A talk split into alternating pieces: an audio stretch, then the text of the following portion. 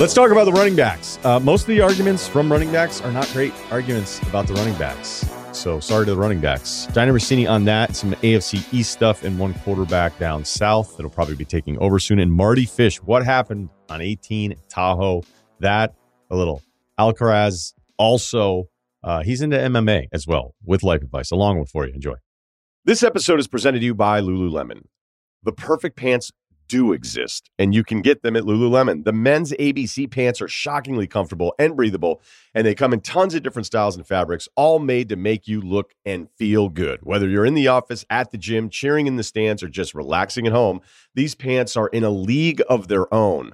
Buy a pair today at lululemon.com. This episode is brought to you by Hulu Plus Live TV. Tired of paying for cable TV? Switch to Hulu Plus Live TV today to watch over 95 live channels for sports, news, shows, and more. Plus, get access to Hulu's entire streaming library with access to Disney Plus and ESPN Plus all in one plan. No long-term contract, no hidden fees, and no clunky cable box. Get Hulu Plus Live TV today. Live TV plan required. Restrictions apply. Access content from each service separately. Learn more at hulu.com. Well, the running backs uh, are not happy. So let's talk about running backs in the NFL. If you know one thing about me, you know that I don't like BS arguments. I'd swear, but it's very early into the podcast. I just don't like arguments where I look at it and go, you know what? A lot of the stuff you're saying just isn't applicable to your current position as a running back in the NFL. There's two things working against running backs reality and evolution. Uh, the pass is more valuable. It took the NFL way too long to figure this out. I remember the two things quote. Remember that one? I don't know if that was a Parcells one or not, but it got repeated all the time. It was like only three things can happen on a pass, and two of them are bad incompletion and interception. I never understood it because it was like, well, what would like, so it's a 50% success ratio on runs. You could argue three things can happen on a run, and two of them are bad if you throw a fumble in there, right? Um, I never understood I you know, look identity, punch him in the mouth, let him feel you, you know that kind of stuff, right? But like the first play in an NFL game where the defense, it's their first snap, they're never going to have more energy, and they're never going to be more excited. And then you decide to run it right up the middle. It's like cool. Now it's second and nine. So the league always should have been passing more. You should have been putting athletes out in space, and the reward of what a pass attempt could be far outweighs what a rushing attempt could be, despite the understanding of knowing that there should be balance. Uh, but that was a quote that a lot of people hung on to for a long time. I don't remember if it was necessarily a Parcells one. Parcells used to have, you know, the record is you are, um, you are what your record says you are. I don't know. What if my first eight games are against way tougher opponents than yours, and we're both four and four? I don't buy that one either. I remember there was another rushing stat that never made any sense to me. And they used to actually put this into like research packets and they'd put graphics up on television, whether it was ESPN, CBS, Fox. And it was like, oh, when this team runs it 22 or more times, they win 78% of their games. And then you start thinking to be like, wait, is it because they're running or are they running because they're already winning the game? And then we realize, yeah, that's kind of a dumb stat. So let's get rid of that one. We have grown up for decades thinking that you had to run the football late in the season to win a Super Bowl. It's just not true anymore. It's nice, balance is nice, keeping the defense honest, but it's not a priority. And the running backs are feeling that pain. Um, when I look at the passing evolution of it working its way up from high school, college, and then to the NFL, which is more fun, and I think just better off your better overall reward math that we've talked about here uh, in a football game, it's a lot like the NBA. I mean, the, the the correlation is very similar to the NBA. They should have been shooting more threes. And I'll admit, there's league pass nights where I'm like, this sucks. I don't want to watch this tonight. Just a three point shooting contest. But it's the best way if there's a talent gap to try to hang in a game, uh, even if I missed some of the stuff that I grew up with. You know, do I really miss post play? Maybe a little, uh, and I realize that Jokic and Embiid are two of the best players in the league, but Jokic is in his own category of like what he's capable of doing. And Embiid, I still think if your playoff success is based on dumping into a big who's going to have double and triple teams swarming all over himself, and then the ball is going to have to get kicked out to somebody else. Like, I don't know that you really want to run your team or your offense through the post. Although I've been willing to maybe zag on post positioning, but I have not come to any kind of conclusion on any of this. This is the evolution of sports. I mean, you know, do you remember like we used to have power forwards where he was the other guy on a block. NBA offenses had a center on one block and a power forward on the other block. Can you imagine running two different guys in the post in a game today? You just you just wouldn't do it. I mean, should it make you sad? I don't think it should. Um, power forwards that can't shoot in today's NBA, you know what they're called? Backup centers, right? They're not going to let you be out there playing the four if you can't shoot. You just don't. Because it's like, look, we need more spacing. We need more shooters because the reward is there. Uh, another thing about the uh, declining importance of fullbacks. Although I'd argue that some of the worst content is preceded by if Kyrie did this, dot, dot, dot, and also keep that same energy followed by awful point. But where is the same energy for the fullbacks? Do you know which fullback led the NFL in carries last season? Derek Watt with nine. That tied for 180th for all football players that carried the football. There are only 26 fullbacks under contract, according to some of the salary data that's out there now. You want to know why? Because NFL teams are like, look, it's kind of cool having one of these guys, but we give him like maybe a carry a game. And if he's a great blocker, there's something in there. But a lot of times the defense doesn't have to worry about that guy running out into the flat. Maybe once. How many fullback wheel routes have you watched recently? So the NFL went away from it. The same way the NFL went away from the massive neck roll middle linebacker who couldn't turn and run with anybody. The same way we just don't see like those traditional nose tackles line up over the center for 60 snaps on defense. The game got different. So the other stat running back argument that I've heard in the past that is supposed to give us sympathy for the position is that the running backs have the shortest careers of any of the positions in the NFL. And yes, that's true looking at multiple references, you're going to come up with a, a, career expectancy of just over two and a half years for running backs. It is the worst on average for any of those positions. Do you want to know what the average length of a wide receiver's career is using the same references? 2.8 years. Nobody says shit about the receivers. Okay, this is about turnover. This is about massive rosters and replenishing it every year with seven rounds of draft picks on top of all the other supplemental picks that you get. The reason I've never understood the two and a half year lifespan for the running back, and I remember doing this back in the day on the radio show where I got research involved. I said, we need to dig into this and look at this because that doesn't make any sense to me. I think the running backs that we are aware of play a lot longer than two and a half years. And we went through it and it's it's one of the most misleading things or apply it this way it's misleading for everybody because you're including in all of the draft picks that never even get a chance those drag the overall numbers down if you want to look at just the top 10 running backs and i just randomly picked two years i could do it for any of the seasons if you looked at the top 10 running backs from 2010 right the leaders in rushing yards the average career length for those top 10 running backs was 9.7 years then i picked another year because I've already done this. 2015, top 10 running backs, their average career length was 10 and a half years. Now, I understand what you're saying, right? Because you're you and you're doing you stuff. But Ryen, you just pick the top 10 running backs. That's kind of the point. the ones that are good play a much longer time than is advertised. You can't be in the league 10 years going, you know, we only play for like two and a half years. But like, no, that's not true. It's sort of true, but it's very misleading. How come the receivers never say, hey, we only play 2.8 years? Because they're the ones that are still getting paid. Now, if you look at those running back numbers for even the top guys, right? Their numbers fall off a cliff. But guess what? So do all the other positions in the NFL. Who at the end of their career is like, this guy's still awesome, but we're going to get rid of him this guy's still awesome. I mean, yes, there are exceptions to some players that are terrific, decide they want to walk around, uh, walk away from a very violent game. But the reason that two and a half years for a career number exists isn't because it's just unfair. It's because of the massive amount of turnover that happens at that position and really every other position. There's just one that needs to be last. I looked at the draft. Let's talk about turnover again. I could have done this for a ton of different draft classes where I could compare the quarterbacks to running backs, but I did two classes to make two different points. In 2009, there were 11 quarterbacks drafted.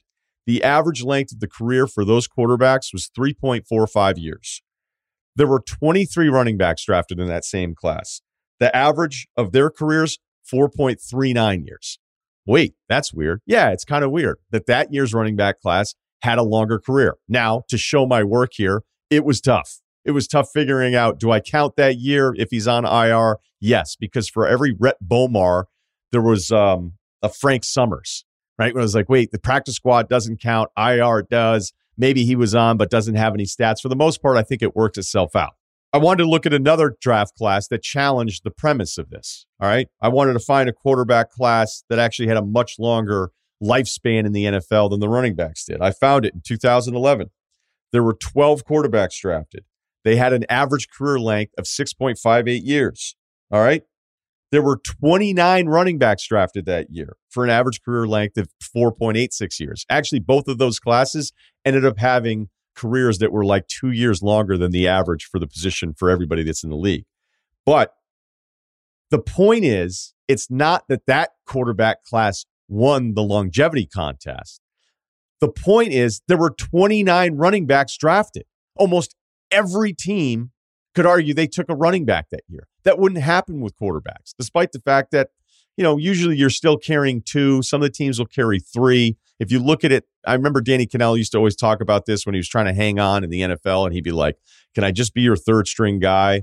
And then Shanahan took him over and he's like, Look how rarely the third guy ever plays. And a lot of the second guy snaps are a lot lower than you ever imagine. So, roster wise, you still probably have a few more running backs. But if you're taking between 20 and 30 running backs every year in the NFL draft, like they do, the turnover is just going to happen. Now, is the turnover fair? No, not necessarily. I've said this about quarterbacks for a really long time. I feel like the NFL eats their own quarterbacks. They draft a guy in the fourth round, there's a starter in place. The fourth round guy never gets any reps. We have no idea if he could ever really do it or not. There's a pretty good chance if they've seen him taking reps in practice, he's been around the team facility for two years, and they decide to draft another quarterback in the fourth round to get rid of him, they at least think they know one guy can't do it. The next guy, they don't know if he can do it, but they don't know that he can't. So he just gets replaced. And then it kind of ruins quarterback depth when you start looking at the depth charts when the season gets started. You're like, who's that guy? We actually said that about Mike White once. Maybe a guy. But it's the same thing for running backs, but just at a bigger scale. When you're taking this many, there's somebody that was drafted in the fifth round, doesn't get that many snaps, probably playing special teams, not really making that much of an impact. And they're like, you know what? He's 23, he's 24. We don't really think he's that special. We could never imagine giving him 10, 15 carries. We don't really think he's much of a threat in the passing game. So, you know what? We'll just draft another one. It's not unfair. It's just the reality of the way business is done. I hate that Saquon Barkley was hit with the franchise tag. Not so much specifically to Barkley, because if you've heard me before, I hate the franchise tag people have argued, oh, wait, it doesn't actually get used that much. It's not that big of a deal. And if you've heard this before, I apologize. But for the new listeners, it's not that when it's used, it's that it exists. It suppresses true free agency for some of the players. And for Barkley, he doesn't want the tag. And I get it. But if part of your argument is, I want the tag, because I hear this running back argument all the time. And I mentioned it before. Hey, they take a ton of punishment, right? I've got to get my money while I can get it now. If your argument is, I'm probably going to be hurt, so I need to be paid more, that's not a good argument. If I show up to the job site and say, I need to get paid more hourly because I'm going to miss a lot of days to make up for the time lost, that's not going to work. That's not a real negotiation. And it gets thrown around like it's a good point all the time. Hey, these guys get hurt all the time take care of them. Not if you're running a business. Now, I don't blame, again, Barkley for being upset about it. I don't like that the tag exists. And sure, he'd probably make more guaranteed money if he were a true free agent. But Dalvin Cook's going to be 28 next month. Where's the interest for that guy? Apparently, he wants like 10 million a year, but those deals are done. They're done. Ezekiel Elliott's deal was terrible. It was terrible when it happened. They ended up paying him 50 million or so for 4 years. It wasn't worth it. Saw a lot of NFL players get involved in the conversation. Maurice Jones-Drew said, if you don't have uh, if you don't have Mahomes, you need a top running back to win a Super Bowl. Let's discuss that. Uh, the last five Super Bowl winners, their leading rusher on the season, non Mahomes. Sony Michel, Rams. Ronald Jones, Tampa Bay. Sony Michel again with the Pats. LeGarrette Blunt, Philly. LeGarrette Blunt, New England. Not a great point. Derrick Henry got really upset about it. And Derrick Henry's probably the second guy since Adrian Peterson where I've said that feels like one of the only dudes where the offense is about him more so than it is the quarterback. What Peterson did with the Vikings in a couple of those years, those teams weren't that good. I don't know if that'll ever happen again at that position. Henry's probably the closest thing we've had to it. Spare me the, yeah, my running back's really good too for like a year or two. I'm talking about carrying the offense for multiple seasons. I understand why he's upset. It's personal to him. He's a running back. But get rid of the position just because Saquon Barkley's not going to make Ezekiel Elliott money. Dez Bryant tweeted about how kickers' annual salary is higher than running backs' annual salaries. Now, I don't know if I'll ever be at a point in my life where I feel one way about something and then go, eh, I feel a little different after this Dez Bryant meme tweet. But it's a bad point because it completely eliminates the reality of how many more running backs are in the league versus how many kickers are in each roster. Okay? The league isn't paying productive players. The league has realized, and this has been going on for years, you just don't really want to make this investment in that position because the position, what they do, is not as important as what the quarterback does. But it feels like a different topic altogether. I think because we just know who those guys are. I think we can name them. We don't care about all the old line guys that get replaced because they don't have stats, right? Running backs are still cool, right?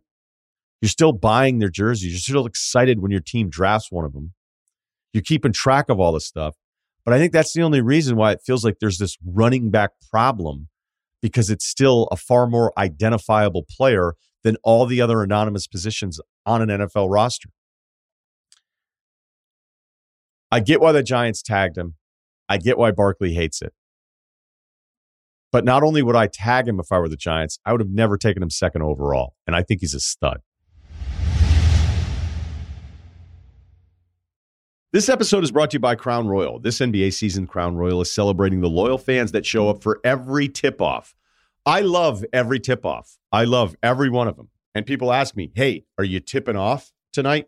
Because they know that's code for are the games on? And I'll say, yeah, come on over. Bring your kids. I don't care about the audio feed. You can walk in front of the television because this time of year, the second half of the NBA, it's about family.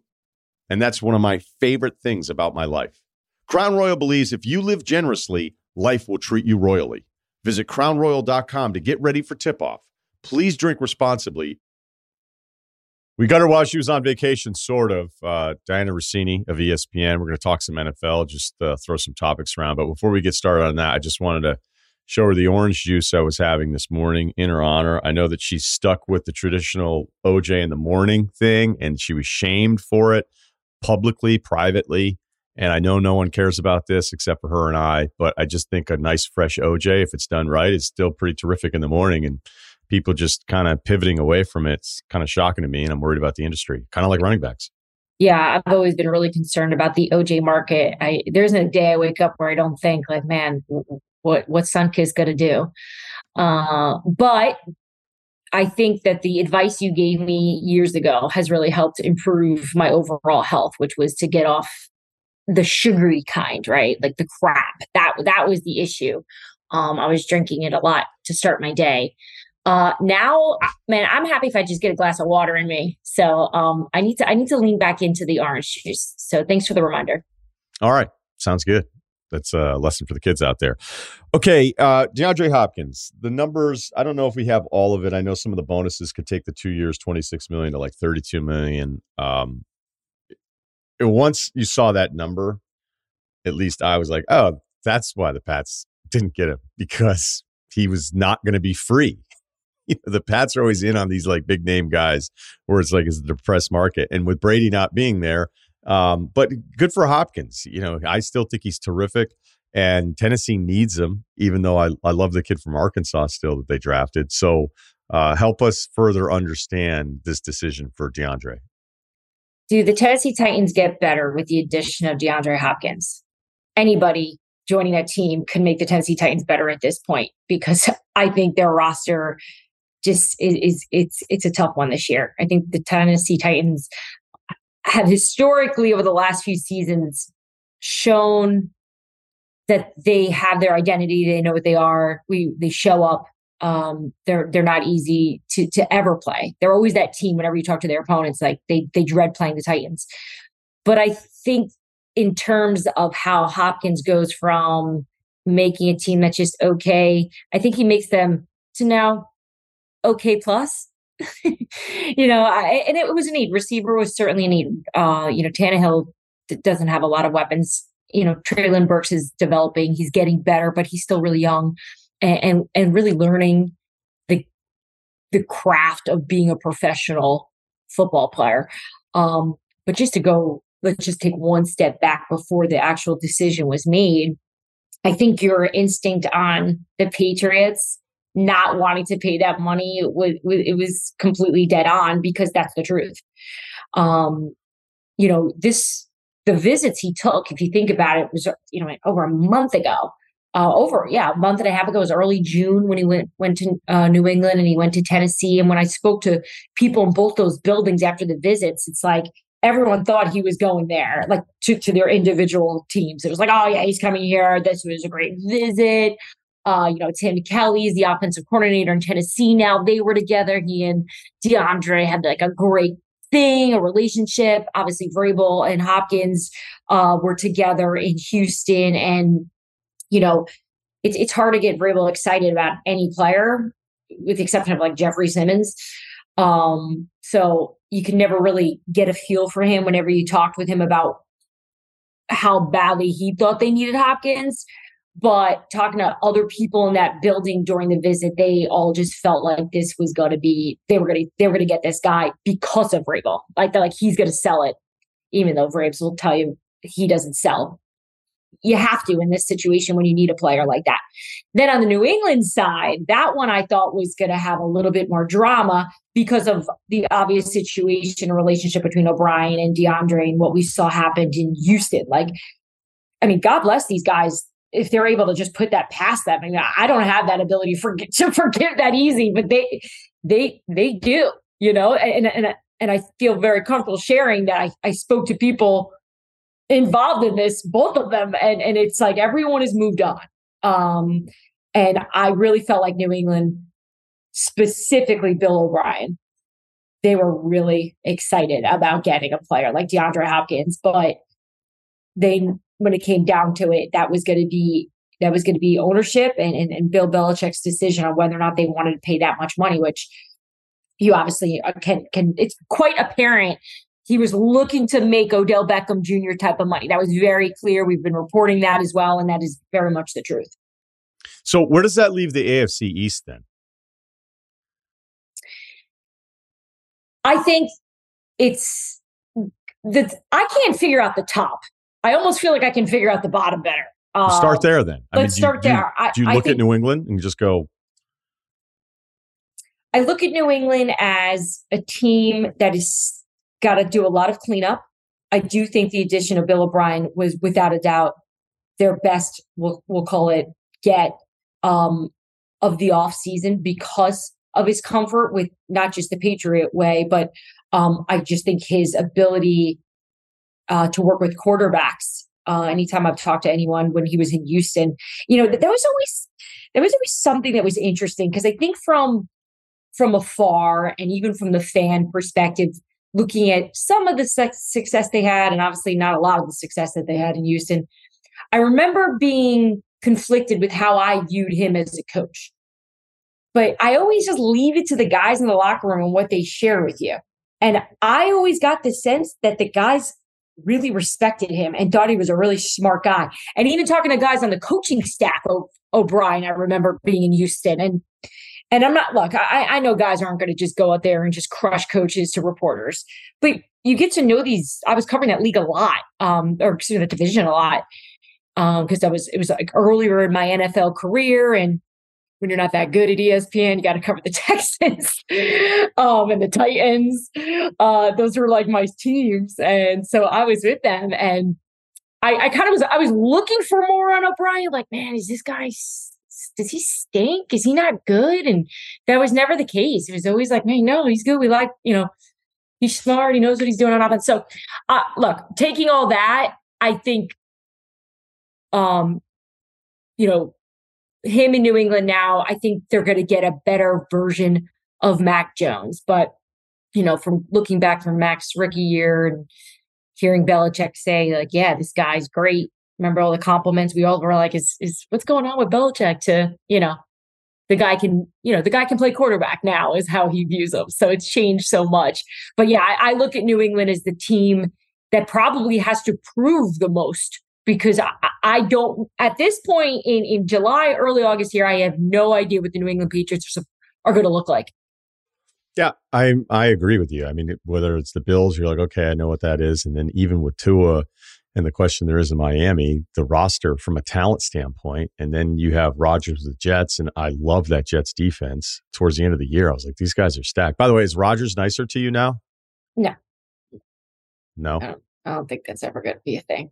Um, but that's okay. Like I, I have covered many players and coaches in my career who uh, do not like me, and I don't know if he doesn't like me. He just didn't like me calling him, which, um, you know, that, that that's fair. I get it. I don't like people calling me. Wait, either. can we can we just go back? What's that like? You just you just cold call him. You're like, hey, what's going on?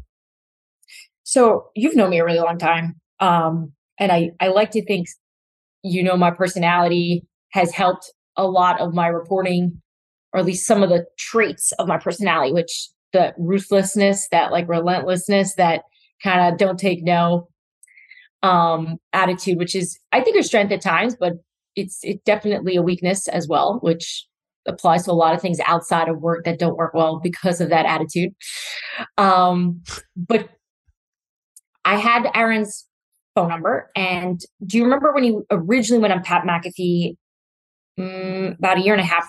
No, it was about a year and a half before this whole situation, and he said he was talking about insiders not knowing anything. And I had reported that he wanted a contract of $50 million. And he went on Pat McAfee and said, nobody knows anything. That's not true. So I was like, you know, let me reach out. Let me just shoot him a text and say, hey, I want to give you an avenue to make sure my information is correct because I'm getting it from someone very close to you who I you obviously know and you don't know he's telling me. So let's why don't we have a conversation and we'll, we'll discuss what you want what you want me to put out there. No answer.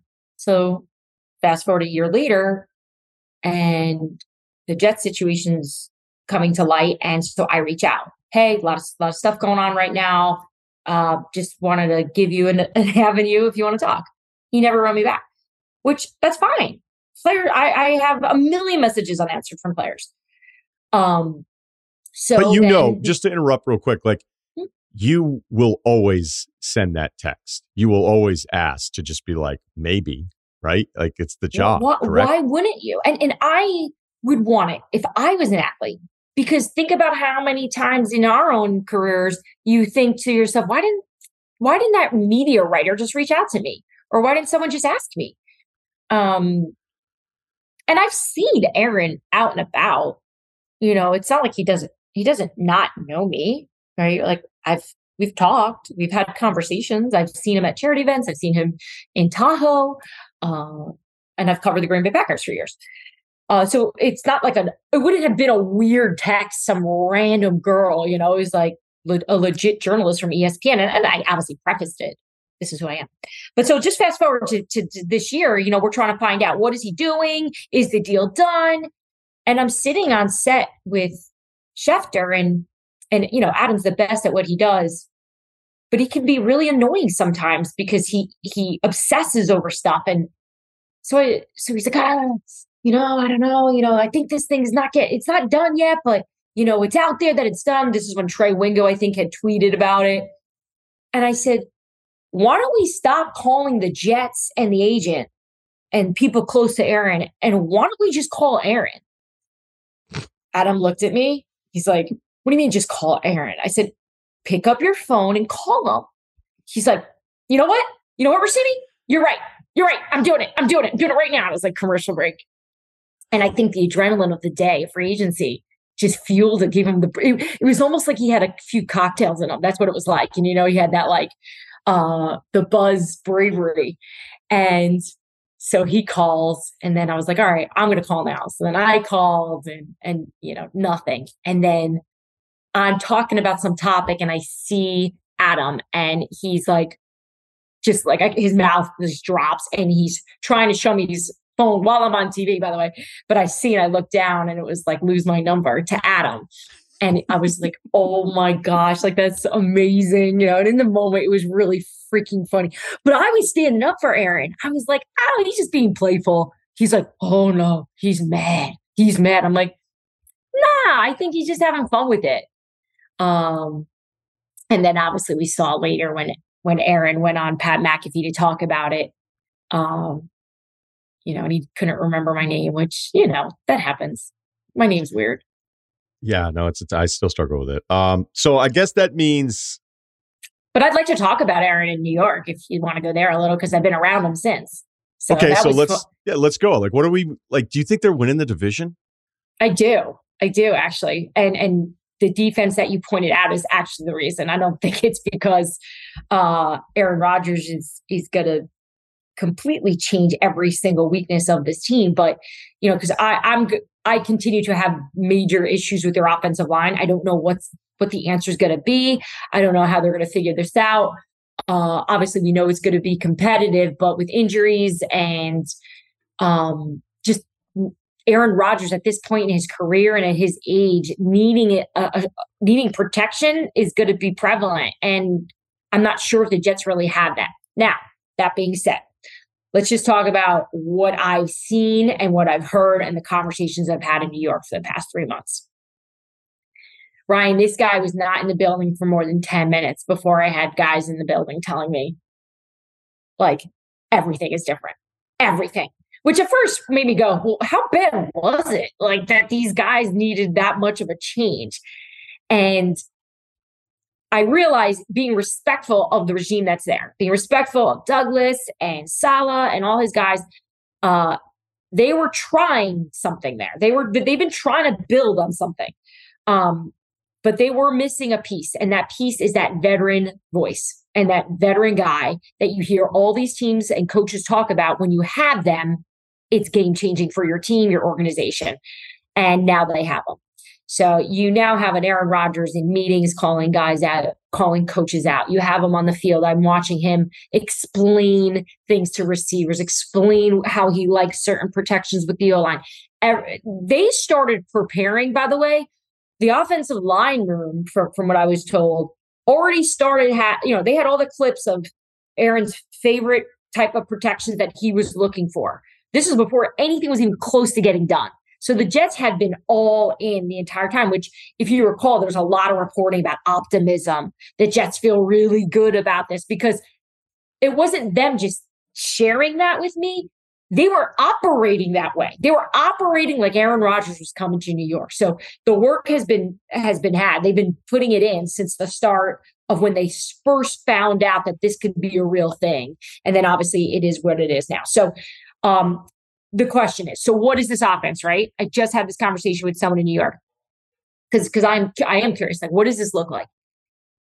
And his response was great. He's like, it's the greatest hits album. Like, like it's not that complicated. It's what Aaron wants to do. It's everything that he's comfortable with.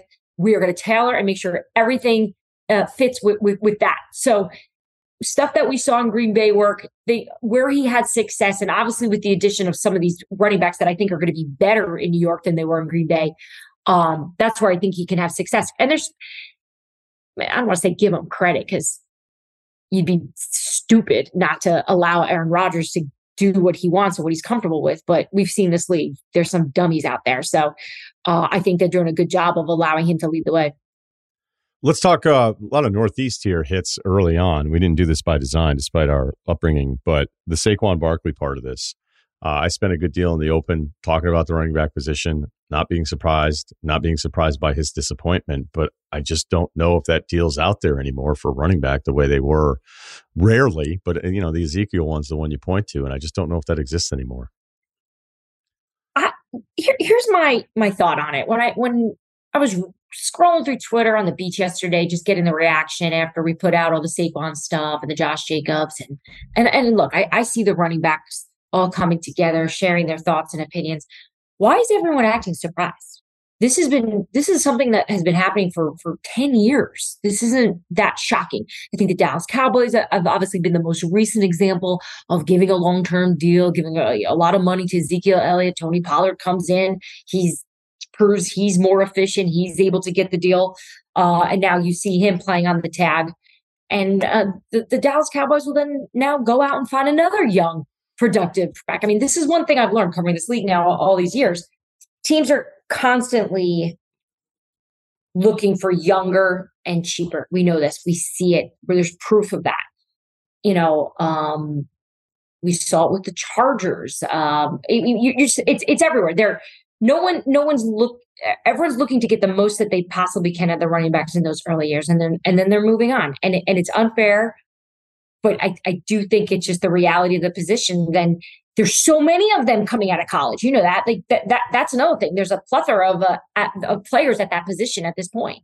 Which I, I have two boys. They're not playing running back. No, no, they look like receivers. What uh, I mean, what uh, what do you uh, think ends up happening here though? Like, is Barkley going to try to go Le'Veon Bell on this? Good question. So, um, during the negotiations, I was speaking to his side,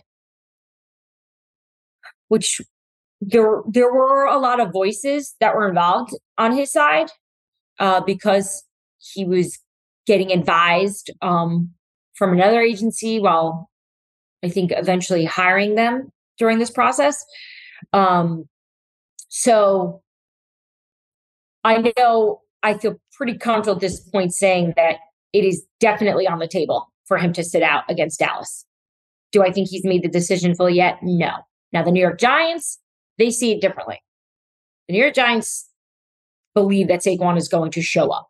For a player that's looking to get money, is he why, why would he sacrifice $600,000 a week if he doesn't show up? That, that, that makes no sense if you're trying to make money.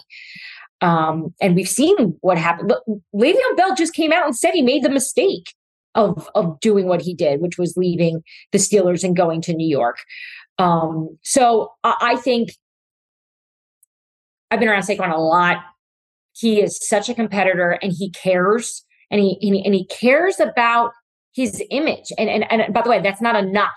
I think it's it's it's a compliment to him because it's it's about he encompasses it all. It's not just about what he can do on the field. He wants to be the face of the franchise. Um, and it's important to him. So I do think in the end, I I think he shows up, but I think between now and then, it's go- it's going to sway. Uh, anything to add on Dalvin Cook? That I, I a team that's looking to sign him is getting a guy that's going to join the roster and immediately come probably top five, top seven best player on the roster at, at this point, right? I think when you look at the running back market, there's not a lot of the players there that are available now that have are that have talent of this caliber. Um, I was debating on television a few days ago about what, what's the biggest story, Dalvin Cook or DeAndre Hopkins. And in my opinion, I thought the team that was getting Dalvin Cook is the team that immediately gets better. Immediately, everyone gets better. Everyone improves. and the the offense completely in all in all facets of it. Um, you know, where he winds up, I, I do think we're going to know soon. I think the next week or so. Um, but we'll, we'll, we'll see from a money standpoint. But you you know he's got Miami, Miami on his mind, so we'll, we'll see if that works out. Okay, but when we finish up here, and, and we can kind of take it in a bunch of different directions here, but when I look at the depth charts and and I'll kind of go like, all right, let's let's separate the quarterbacks into tiers, and and it's more not so much on who they are as a player, but like who looks like they're going to be replacing their starter, and you know how short the leash is for some of the players that are are at least penciled in at number one of the depth chart of that position. Is there? It doesn't feel like it's a long list. Um, some years, some years it's longer than others. Going into this year, it doesn't seem super long. It also depends on how many recent guys went in like the top ten at the position. But are there a couple names that jump out to you, Dianna, as far as like, okay, this is like this is it. This is like make or break. Like probably will never be another uh, opportunity for this player to be a starter again if it doesn't happen this year. I think this is unfair, but this is the reality. To me, my biggest concern, my, my number one quarterback that has, I let's just call it the pressure cooker on him, it is Jordan Love, which I think is actually a, it's a little unfair because it's only going to be his first year. But I don't think Green Bay is going to have a lot of patience. They obviously gave him a contract that's very team friendly. Um, I think this is it. I think it's like, hey, we have an idea what you are. We're giving you this. We're going to give you this chance. So go out there and, and let, let's see what you can do. So he he for me sits at, at at number one on top of a list of quarterbacks that need to perform this year. Otherwise, I'm not too sure if they're ever going to be starters again. I'm always kind of fascinated by like Davis Mills because it's like, hey, you know who's pretty good? It's that guy. And you're like, Okay, but that's only because your expectations were zero. If you were a first round draft pick, you'd be like, they need to make a change because when you put it all together, and granted, not a very good roster in Houston, I get all that stuff, but um, it's it's just not like he's. We already know when you spend a draft pick like they do on CJ, it's over for him. But he got talked about as somebody that was like a real solution only because he was so far over the expectations based on where had like the lack of hype for him coming in and having the starting job.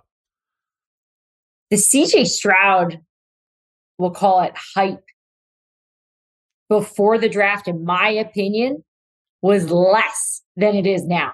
Like it's almost like he got drafted he's he's on a team and he's playing, and I'm hearing more about him uh, in terms of his ability, uh, his understanding. I spoke to someone there was like, I, I you think you would think he'd been playing for two two seasons already, which you know you always hear these little whispers at camps, um, at OTAs. These guys aren't really in full speed yet. I get it, but the person I was talking to is is was was pointing to just the comprehension of what they're trying to accomplish, what they're trying to do there. Some guys just pick it up real quick. Some guys take a little time. Some guys have different type of learning, and he he just completely speaks the the lingo and the language um, from, from it seems like from week one he was already very comfortable. Um, you know, and I draft night I was with the Titans actually, and I had heard all week long that they were trading up to get him, that CJ Stroud was going to be the guy. Um, and I rem, you know, no one ever, no one ever gave that to me on the record and confirmed it with me, but I did talk to some people in Tennessee about Stroud after that, uh, after the draft of like, you know, if he was going to be your guy, why'd you guys like him so much? And I think there was a lot of his athleticism they were pointing to, his accuracies aren't, you know, all, all the great things that you've heard already about him. Uh, but yeah, I think I think he's going to be a, a, quarterback that may need may need a beat or two, but um, I'm looking forward to him taking over there in Houston and seeing if he can do something like what we saw Deshaun Watson be able to do, in, you know, in terms of a player. So yeah, Davis Mills. I think the idea was nice. I think he was he he had some moments, but um, yeah, I think this is CJ Stroud's job. Any other names to add to it? You know, I, I am going to throw Tua in there, and I know that's probably a controversial one, and Dolphins fans are brutal right now. So sorry, guys. Look, Miami think, fans are pretty chill generally, though. But yeah, really, that's been your. They're very mean to me. I'm, they, I'm, I'm not, I don't even want to go down a Twitter hole of like, Stay away from it. Keep going. Yeah, keep going. Yeah, no, yeah, I look. I think it's it's funny though because like I say, you were building this segment out, and it's fine. You can go ahead and do it. You can do it on TV as you're getting ready for week one and all that kind of stuff. But I, I, I like the hey, who's on that list? What's incredible about this list is that there's this there's a bunch of names on it for completely different reasons. Yes. Like Jordan Love being like a make or break situation when he hasn't played other than one start for three years. Like that doesn't seem fair. You'd be right. Uh, Davis Mills, who comes in you know, his first year statistically he was better. Last year it just wasn't as good. But when you spend the pick the way they spent the pick, like we already seen that story before. Yep. Baker, you know, at this point, it has to be Look, a bunch of other gonna, things. There's always going to be a market for Baker, though, in my opinion. Like I like. No, I, I think, think this is it. I think this is it. No, no, I'm sorry. If, as a starter, correct. Baker's going to have a job though. Like he, he he's this is, he's not going to be acting. He should, but he's not going to be doing movies in a year. Like I think Baker Mayfield will continue to play football and be a backup and be great. You know, we we mentioned Mac Jones, right? You know, I just don't know if you can make a 90 minute State Farm movie. See, I think he just hasn't been given the avenue. No one's yeah. been like, "Hey, let's yeah, like let's try you on." You know, whatever. I don't even. I don't watch. Well, look, I just remember when Dwight Howard was going to move to L.A. so he could be in movies. You're like, what are you going to play? what what what character are you going to play? So, but if we go back to like the Tua thing, is its own reason. But clearly, we're all going to be watching Tua with this this kind of nervous anxiety, it's which horrible. is different. You're right, different from the Jordan Love part of it. I mean, we can even throw Mac Jones in there, even though I feel like we probably did too much Pats than, than I wanted to. But I like the Tua one because it's it's the reality of wait, like is this going to be the guy? And the crazy thing is, is that roster is so good that I don't think he needs to be in the MVP conversation. Like it seemed like at one point he might have been earlier in the year before he got hurt. But there's there's completely different reasons, I guess, as I'm restating it for the but, same. But you concern. you point out a great roster, right? So that's kind of my reasoning as to like you're right, like the reasoning of is this it for him is really because of his health, right? Which is always hard to get into because we we don't know what what we don't know how this is going to work, and you know, I think we all can agree. It's probably the one thing in football we all can agree on is like we nobody wants to see him get hurt. Like I, I am hoping the jujitsu and the training and the doctor and all the things that he's been doing to try to avoid this. Um, and and even you know, just I, I think talking to people in Miami even during OTAs, just Tua overall, I think is important. His vibe, his confidence in himself, uh, his leadership, his growth, because he's still growing at the position as good as he's been obviously. Um, you know, just really getting control over that offense. Uh, th- those were some of the things that, that, that the players were sharing with me, which that that's a good thing going into a new year. Enjoy the rest of the summer. Looks like you got what, like four days. Yeah, and and yeah, I got about four days, and then and that's it. And then I look forward to Memorial Day weekend it's like the next time I like come up for air. Uh, always enjoy your visits. Thanks, Diane. No shower, happy hour. Let's go. This episode is brought to you by Cintas. In sports, you're always thinking of that next play. It's the same with business. Cintas has the products, people, and solutions that help keep you a step ahead. And your Cintas MVPs are the dedicated service reps who help make sure your team has what you need when you need it they really got you covered. Cintas has workwear and apparel for almost any job imaginable. They have styles that are durable, comfortable, and great looking, and they'll deliver fresh uniforms back to your business every week. They'll deliver floor mats and restroom products and stock your essential cleaning supplies. They provide first aid supplies, safety training, and life saving AED defibrillators. And then they'll even test and inspect your fire extinguishers, fire protection systems, and emergency exit lights. Visit Cintas.com and get ready for the workday. I'm excited about this guest. Uh, we have talked about doing this, I don't know, for a couple years. It's my fault, uh, but he's a busy guy, tennis pro. Uh, I will ask him about the golf pro thing, but it's Mardy Fish who's been in the news, and I'm just I'm happy to finally get to do this face to face, man. How are you? Likewise, dude. It's been uh, I know you moved to the LA area. Um, I guess we'll call it Manhattan Beach area. Everybody knows. Um, uh what years five six years ago probably at this point and and yeah we still haven't connected you can't you can't take all the credit uh, for the blame um i will take some of it but uh it's good to be on dude really is yeah it's been it's been five years i kind of joked that i feel like i moved here twice and when i moved here the the first because of COVID, it felt like it was like this reset. And I was like, oh, that's right. I live in Los Angeles because you know we didn't do anything because we had like extra time with it out in LA. And I've been here five years, and in the beginning, I was like, yeah, I'll come meet you there. And yeah, I'll go do that. Mm-hmm. And no problem. Like, let's go meet and do that because I want to learn about the area. And then once you start settling in, and I realized like nobody comes and visits me. And I was like, oh, that's just what it is. So there's no more perfect Los Angeles story than us keeping in contact and never once seeing each other because it's just what happens out here unless you live literally next door to the person that you're talking to. Yeah, you got to live in the little pocket. Like if you were in Brentwood or like Bel Air or Westwood, I'd see you all the time. And if right. were, but if you're in if you were in Venice or even Santa Monica, I probably would never see you. And it's only two miles away yeah, but it's just it's just too far. And a little other tidbit that I'll share with the audience, and this is just how bad I am at the personal relationship stuff at times. Where Mardy and I first got connected, uh, I know you were in the academy with Prim Sripapat. So Prim, who's my neighbor, was like, "Oh yeah, Mardy's my guy," or whatever, and and then I started coming out to LA before I'd moved here for work. That was going on for years. Like McShay and I would just stay in Manhattan Beach. And then you hit me up and you were like, hey, you can stay with me if you want. And I was like, what's wrong with this guy? Like uh, he's inviting me to stay at his house. And I was like, well, did you have a family? And he's like, yeah. I go, yeah, I don't think you're going to want me staying with you at your house. And then I was like, I kind of have my routine in the beach anyway. And you were like, all right, fine, no problem. And it, it if you don't know me, it can be like so off putting. Be like, I've just invited this guy to my home and it's probably a pretty sick setup. And I was like, nah, I'm cool with the hotel. Don't worry about it. And then I was like, looking back, I'm like, you know, you probably could have just done a better job at that with him and other people in general. So that's that's another flaw I have. Oh, good. I have uh I got one of those rooms with like five TVs and stuff. We could been watch well, we could have just been watching sports all day, but um whatever. Yeah, we'll get it. We'll get it going when the Timberwolves get dialed in again. Here, we'll figure it out. We'll get you down to the beach. Take a while. Okay, so I, I have to ask, okay, because we know that the golf part um, you know, everybody knows the tennis part, but the people paying attention to your golf run is is really incredible. Uh, the Tahoe experience seems like the ultimate, and you're kind of the favorite. And you're on 18. You're going up against Steph Curry. You've got the lead going in the last hole. Uh, the scoring is a little different. Um, and somebody yells in your backswing.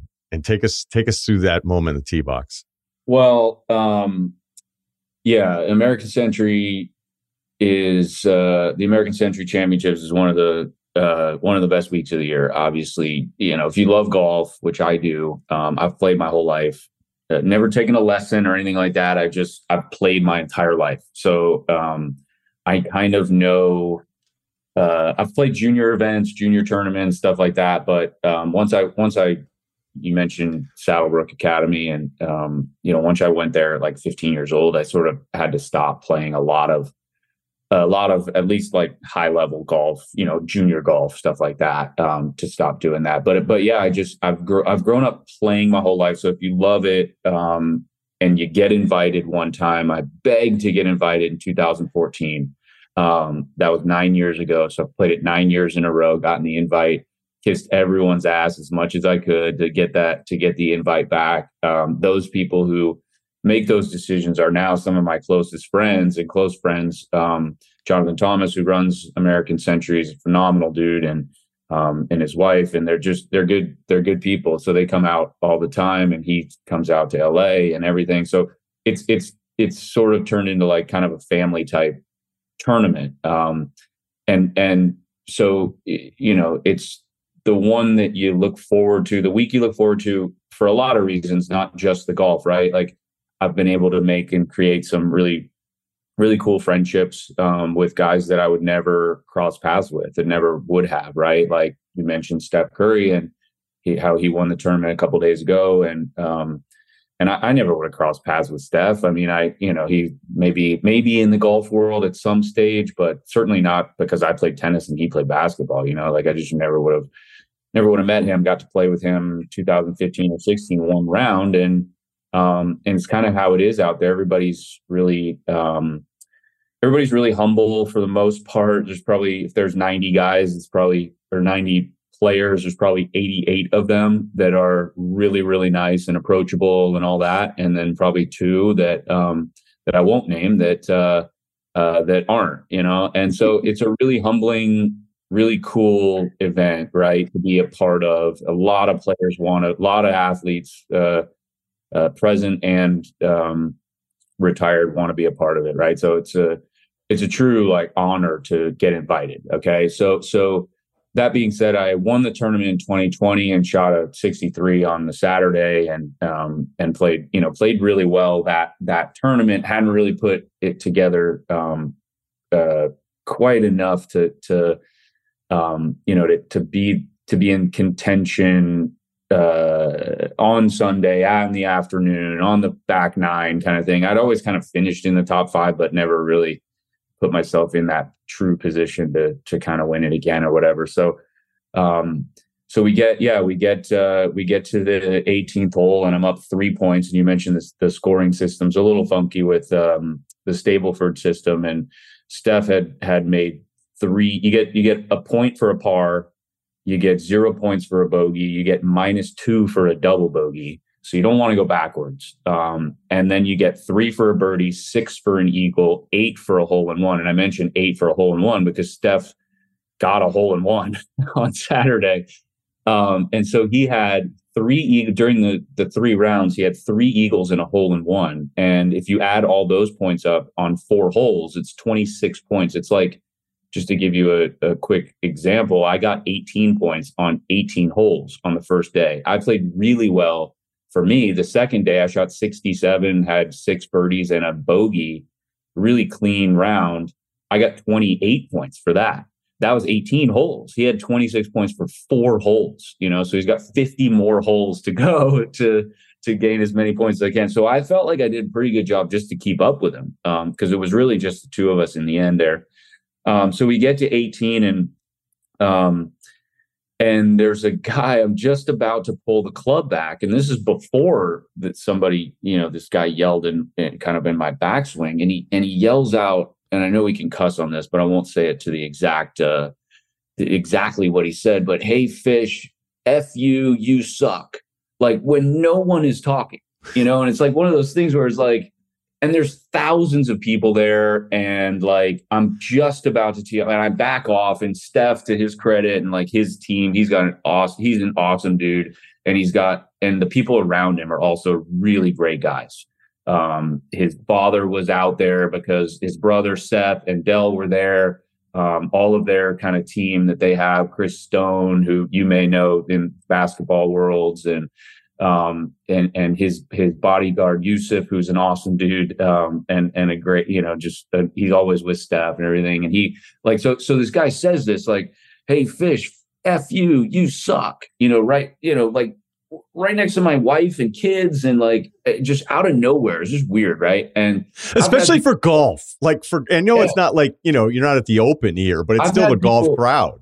Totally, I've had people say stuff like that when I'm playing tennis and I'm just in the, kind of the arena and I don't really, you know, whatever. I'll deal with that another time or just let it go. It's just that that stuff doesn't really bother me that much. Uh, just about to say club back, the guy says it, and Steph's like, "Whoa, dude! Like, what? What are you doing?" You know, kind of thing. And my buddy who's caddying for me, who's like you, loves a, a Gold's Gym down in uh, down in Venice, um, type guy. Um, uh, was pretty pissed, right? So he's what he's got his eyeballs on this guy, um, and probably going to say something after I hit. So I I reset, I go back, and I'm like, okay, let's just I just need a ball in the fairway. I'm up three points. I need Steph needs to eagle uh, for me just just to have any chance of of beating me as long as I uh, if he doesn't eagle, as long as I don't make a bogey, I win. Um, and and we're, uh, granted we're on a par five, so it's the short, shortish par five. So it was you know I was going to make par most likely. Um, so I take the club back and and right at the top of my backswing, and it wasn't like in the downswing; it was right at the top. He sort of yells, I don't know what he yelled, some sort of bird sound or something. It was really he got me good.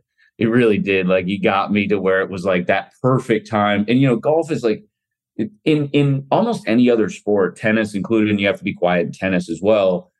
It's it's not as technical. Golf is so technical, right? Like everything has to be on point and on plane. If you're you know trying to if you're swinging, I swing at 120 118 to 122 mile an hour club speed on my driver. So like it's pretty high. And so if you're off by a little bit, you know things could go things could go bad. And there's lots of people out there as well. And like i don't want to hit anyone. And like i'm not a professional golfer. So like that's also in the back of my mind too. And so i take this club back. He gets me um, right in the backswing. Quite frankly i was happy to to get it airborne um, and like forward to be honest because it really um like kind of you know it was like just the perfect time again. And and so anyway so i didn't i didn't really so he did that. My buddy goes after him. Yusuf, Steph's guy goes after him. Steph, Dell is on the other side of the like it was actually kind of cool to see like the camaraderie of like everyone's like, that's not cool, man. Like, we don't want to win like that. We don't want to play like that.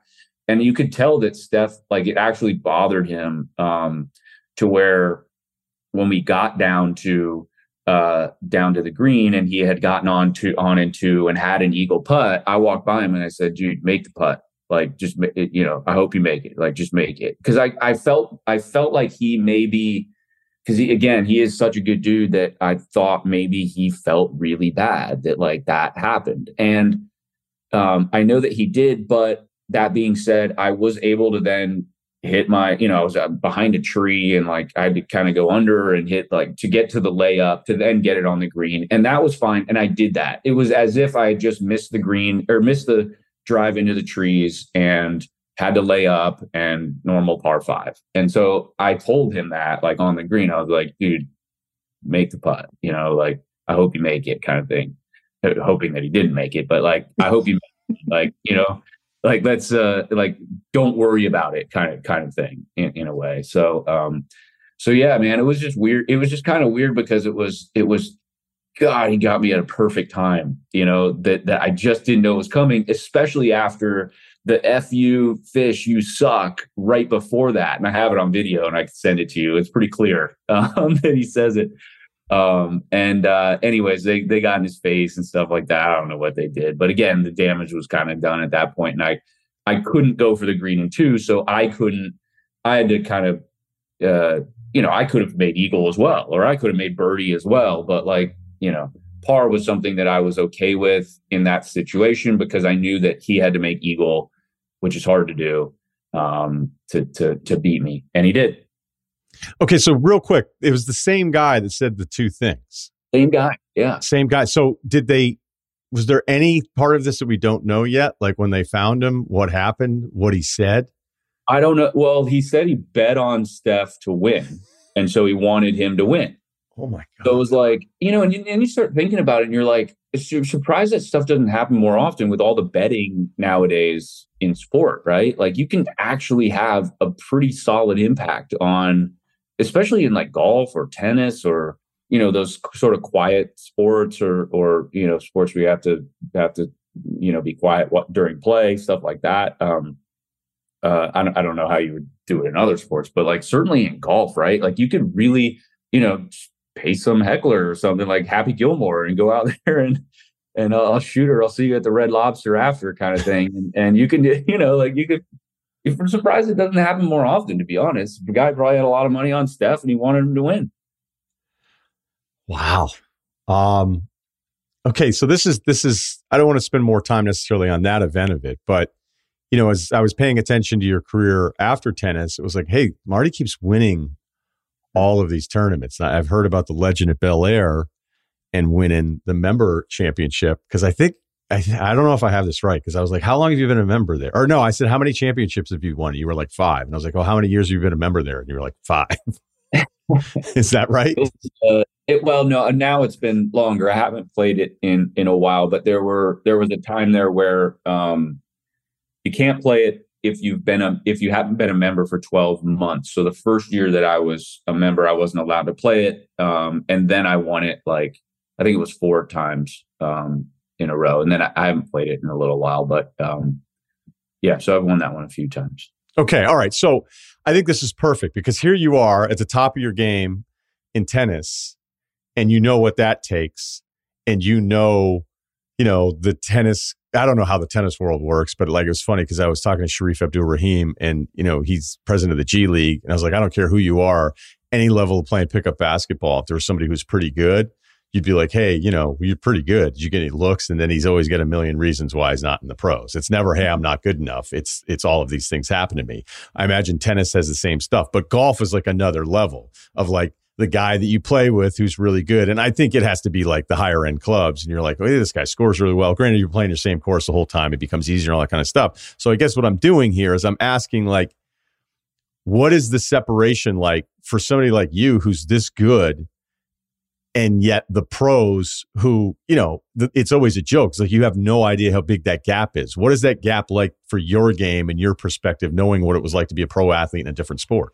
Yeah it's it's um it's big. Um first of all uh, uh if if i had played golf instead of tennis maybe maybe we're talking about something a little different. I i excelled in both of them when i was younger as a junior um but my dad is a huge tennis fan and taught tennis his entire has has taught tennis his entire adult life. He has got a great job at a club down in Vero Beach, Florida, called the uh, Windsor Club, and uh, he's been there for over thirty years. So he was going to the U.S. Open as a fan before I was born at the, the tennis U.S. Open. So he had pushed me towards tennis. Um, uh, uh you know, kind of 12 13 14 15 years old to then see you know how good i could get obviously it, it worked out fine but um, there's always a little bit of me that that sort of feels like if i would have gone down the golf route maybe i would have been able to figure that out who knows um, that being said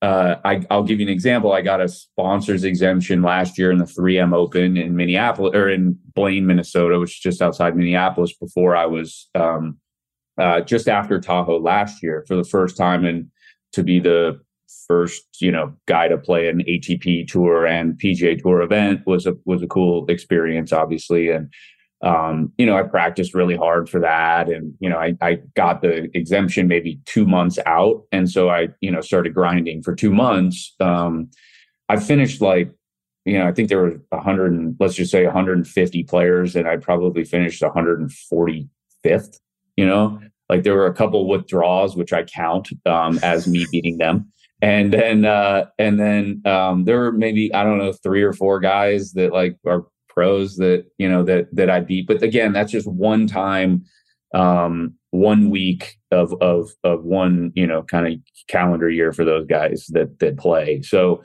um, they're way better. Um, I'm a plus three handicap. They're plus six, seven, eight, nine handicaps. Like they're not like they would have to. I would have to get three shots aside if we were playing like for our lives.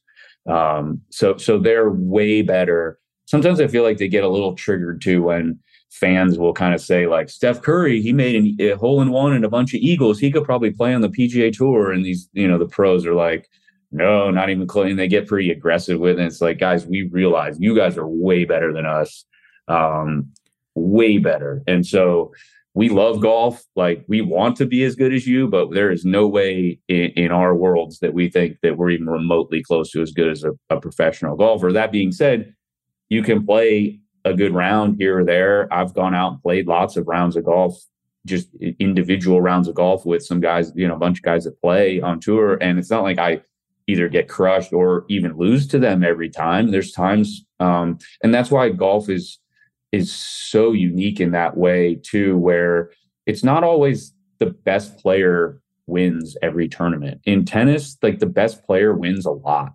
Um, it's hard to beat somebody that's better than you in tennis. In golf, it's like in every you know, there's a lot of luck involved. There's a lot of obviously a ton of skill and um, and all that, but where you leave yourself on the greens and what bounce you got off the fringe and off the tree or whatever and in the water and um, so there's a lot of variables as well in golf that are different than any other sport um, that what can kind of make it interesting for a day but if we play two days or five days or 10 days in a row um, those guys are they're so good even the uh, the lpga players they're they're so much better than us as well i mean they're so so good so let me ask it in the context of like game. And, and I can only use like the one frame of reference of like the two years where I was playing all the time. I was never that good. Um, but, you know, as a bogey golfer, it was probably the best I was. And I played with somebody who shot like an 80 generally, you know, like a mm-hmm. plus eight or whatever. I'd go, okay, wait, every time they screw up, they're always like saving themselves. Like they're always putting themselves back in a position. And like, you know, again, I'm not a super golf guy, but I was playing enough at that time that I go,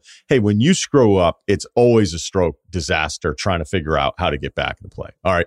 Then the 80, the guy shooting 80 versus the scratch guy, I think that would be okay, I'm I'm giving myself a chance, but the guy who's a scratch golfer, every single shot to the green is like thinking about birdie. Is thinking about a birdie putt. So he's giving himself multiple birdie opportunities. He may not get them every single time, but that's evening out a scorecard at the end of the day. What I'm trying to understand is somebody like you who's probably a scratch golfer, and I understand that there's a gap. Where is that in your game to somebody who's a pro? What what is that thing that you see that they consistently do to lead to why their scores are just always going to be better than yours? those guys never make two mistakes in a row. It's very, very rare. Every golfer on the planet, Tiger Woods on down, makes mistakes. They they know where to miss certain shots. They know where their miss is on on every shot as well. Um, and that means I mean I mean that by um, you know I'm a lefty, so I play a cut, a, a right to left type ball flight, and I know that with a six iron through wedge, I can't actually miss it to the right. Like my miss is always to the left. And so I will compensate for that and make sure that if I do miss this shot and mean, miss it, meaning like just flush it, hit it perfect, you know, right exactly where you where you're aiming, which is you know pretty rare. Um, that I know that it's either going to that's probably going to go in this specific spot, and if I hit it well, it's going to go you know where I want it to go.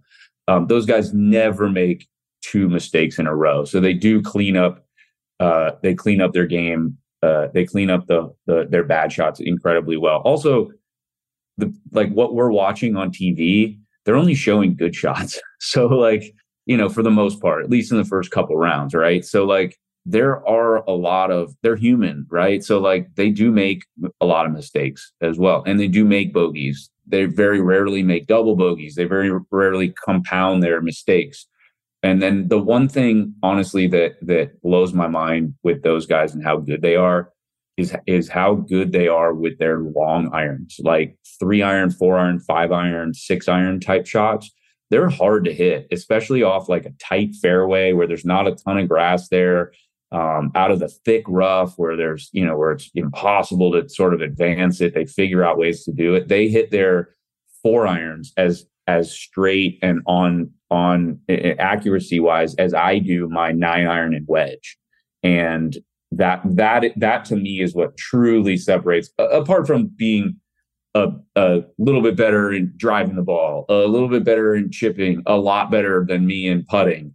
Their their accuracy with the the the courses nowadays that they have um, the, the, length of them they're so long. So they have so many driver four five six irons into greens and they're that they're birdieing they're so deadly with those with those uh, shots. So that that's truly what i'm i'm happy to get it around the green with a four or five iron. They're they're going at pins um, with those with those clubs and that's what i'm doing with wedges and they're doing it with like five iron so it's it's abs- absolutely incredible I want to transition to Wimbledon this weekend. I watched uh, Alcaraz beat Djokovic. Um, it's been really cool, kind of seeing people go back and talk about Carlos and like you know guys that used to hit with him, being like, "Oh my god, uh, I don't know the sport well. I'm a casual," but to see him feel like at least for an afternoon that there wasn't really much.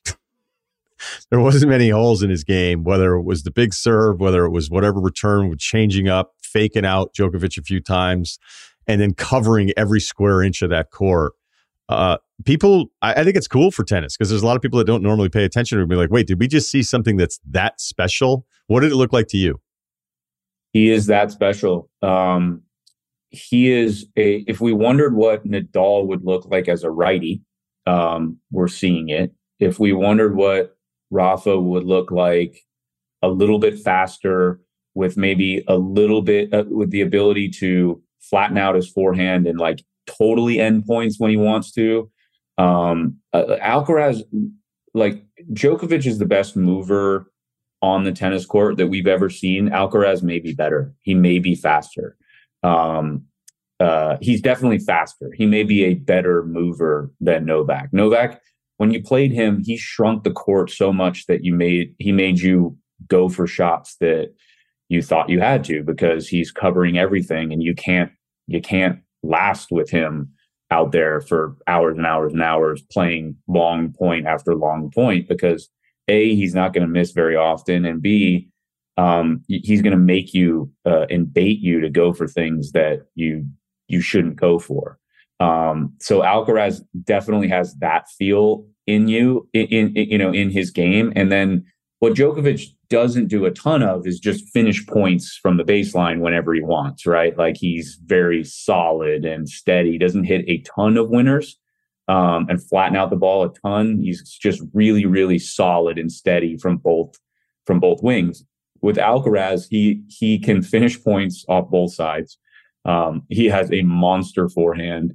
Uh, uh, one of the things that Nadal did, did does incredibly well is his mental toughness and just the way he just never ever quits. And it's funny to say that, like, of course he never quits, you know, but it's really easy to quit, to like give up a point or give up a game or something like that because you're not feeling well, or you're pissed, or you're tired, or you're exhausted. You know, like it's really easy to do that kind of stuff. Um, Nadal never did it. Alcaraz has that too. Um, he has a really solid backhand. He can come forward. He's got touch and feel. Um, uh, you know, and then and then he has that mental toughness that you're just like is almost frightening. Um, that he just doesn't want to lose, refuses to lose, refuses to give in. Um, you know, that could be, you know, he, he they played in the final of the French. He has a issue with cramping, and he's had that a few times now. And that that is one thing that you know, it's one thing to have all this talent and all that stuff and to have the discipline and dedication and professionalism that he has. And, um, you know, watching someone like Nadal up close, having someone like Juan Carlos Ferrero, who, if you remember 2003, you probably don't remember, but 2003 won the US Open, uh, I'm sorry, won the French Open and finished the year number one in the world or was number one in the world. So he, he's got a coach behind him that has been there, done that as well.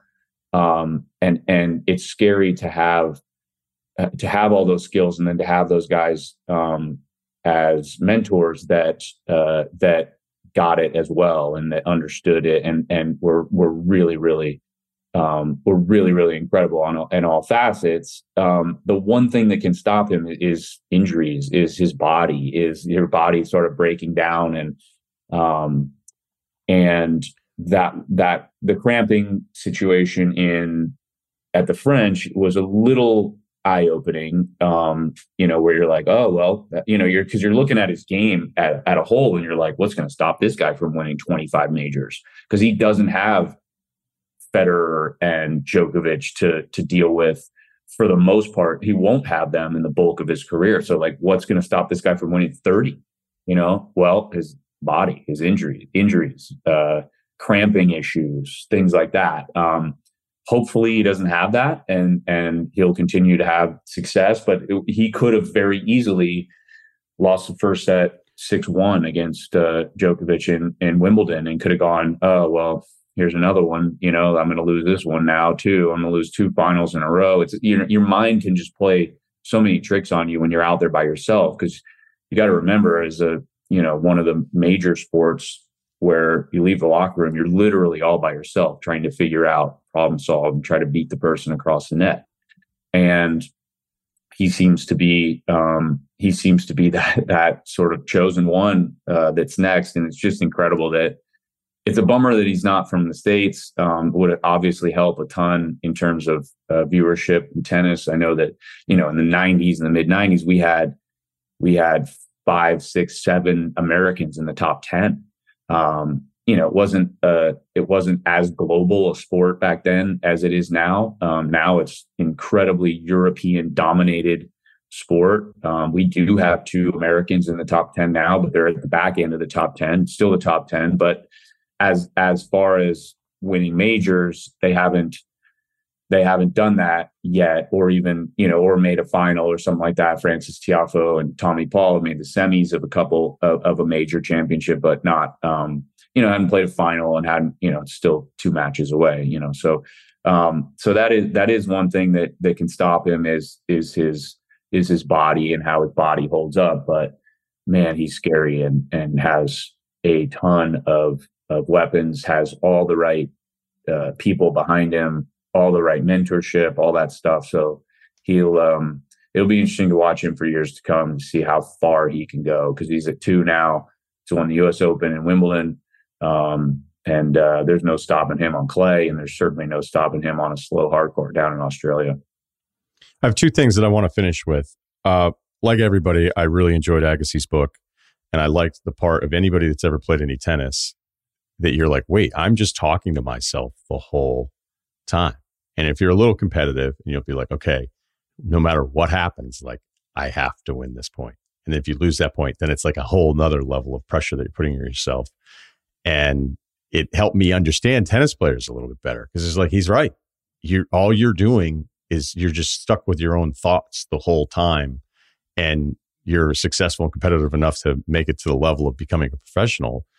But it's just never anything I really thought about and how used to all the other athletes they they have interaction and even a golf uh, even in golf, uh, a golfer has a caddy at least. I think that part is very easily overlooked without thinking about what it'd be like to be discussing your match with yourself and yourself only for like four hours for some of these majors. Yeah, you could if you had a microphone on your mind uh, during during a match, it'd be pretty incredible. We need Musk or someone to invest in, in invent something like that where they can where the commentary of not you outwardly, you know, we watch like Jordan Spieth and he's hilarious uh, outward to himself and and his caddy and stuff. And you know what's funny too about golf is you, you actually can talk quite a bit to your competitors. You know, I mean, you you know, so much downtime, um, and you know, you know, and you you know you're sort of playing against yourself and you're playing against the course and then you're playing you know and then at the end you're trying to figure out who who you want to beat um, or who you need to beat. But for the most part you're playing against yourself and the course. Um, and so you can have conversations with your your opponents quote unquote the entire time because it's not like a true sort of non-contact gladiator-ish sport that tennis is right? Where like you leave the locker room and you're all by yourself. So if somebody had if somebody can invent something where they could listen to our minds, um, what they're thinking, what we're thinking, um, we'd be all over the place. Um, we'd be incredibly negative to ourselves. Um, but there are some people who are who would be unbelievably positive, and that's someone like you know someone like Nadal, someone like Alcaraz, someone like um, you know. There's not many. Roger obviously was probably really um, easy on himself. I was incredibly hard on myself. I would try and deflect blame and you know try and figure out ways to to not have it be on me all the time. You know, oh, my coach told me that I should just hit to that guy's backhand and I hit it to his backhand and he didn't miss it. So it's on my coach instead. It's not on me. You know, like you can sort of in your mind kind of try and trick yourself to to have it not all on you all the time because it is. And um so yeah, the be pretty incredible to hear hear some of the stuff that not outwardly but internally we're saying to each to ourselves. So this is a good way to finish then, because for the audience that probably doesn't know this, uh, unless you're super locked into Mardy Fish content, uh, you've been training in mixed martial arts, specifically. I think Muay Thai is your favorite discipline. Actually, I, Jiu-Jitsu is my favorite. I do train Muay Thai, but but Jiu-Jitsu by far is my favorite. It's a um, yeah, I'll let you finish your question, but it is a hell of a skill to learn and know and the technique and discipline. I just, I'm infatuated by it. Okay. All right. Because I think the reason I reached out is that somebody was talking shit on Twitter and then Mardy Fish comes in off the top rope who's like, I'll go. And I was like, wait, where's this coming from? And then I sent you a text. You're like, dude, I train with a trainer at my house. I have a ring at my house. And then I mm-hmm. think you had said Muay Thai. And then I didn't realize that you were just rounding out your entire arsenal of skills uh, with the Brazilian Jiu Jitsu as well. So we're kind of in another Brazilian Jiu Jitsu phase now where everybody who takes like three lessons is calling other dudes. I didn't realize how real you were. So, you know, respect to you. But as, as you see the Musk Zuck face off here, um, I guess I'm just asking you like, there's another layer to you. You're like, I want to start doing all this stuff. Are you doing tournaments in Brazilian Jiu Jitsu as well? I do. Uh, yeah. So I compete in um, in jujitsu. I haven't competed yet in like the kickboxing or Muay Thai because um, that's there's a lot of striking involved in that, and I'm not re- I'm not sure I'm quite ready to get hit in the face that hard. Um, so is your wife is your wife ready for you to get hit that hard? I don't. Yeah, probably. She probably wants to do it herself. Um, but but I'm not. Yeah, like jujitsu, they you know it's it's there's no striking in it unless I mean I guess there are some versions of it, but um, it's you know it's non-striking grappling, it's submission grappling, it's uh, it's it's one of those things where you know, I want to learn a language or I want to get in shape or I want to go to the gym more or something. Like I've I've been a huge fan of mixed martial arts and specifically UFC for for years and it's one of those things where I just have wanted to start it. And like I, I encourage everyone that that wants to do something like you know have have wanted to again it, could be learning spanish you know and like we're just big dumb Americans and all we do is speak English all the time. Like I've also wanted to learn a language. I've traveled my whole life and, you know in other countries and all I do is speak English. And man, it'd be kind of cool to, but never really gone over the hump and gone, all right, I'm going to do this. And and I've wanted to, I've wanted to get to a point. I'm just a, a scrawny tennis player, you know, and so I've wanted to get to a, a, a point in my life where um where I found something that because I don't play a lot of tennis anymore. That I found something that I can train in. That's I've done basketball. I've done like you know to try and figure out how can I stay in shape, still do something fun or whatever. Man, why don't I try MMA? Why don't I try you know learning how to punch you know or whatever and and and you know do some boxing or whatever. So I so I called. I got so lucky. Um, called a guy named Matt Banshee. He's He's uh, uh he's got a, a, company out here in LA called Personal Fight Fit.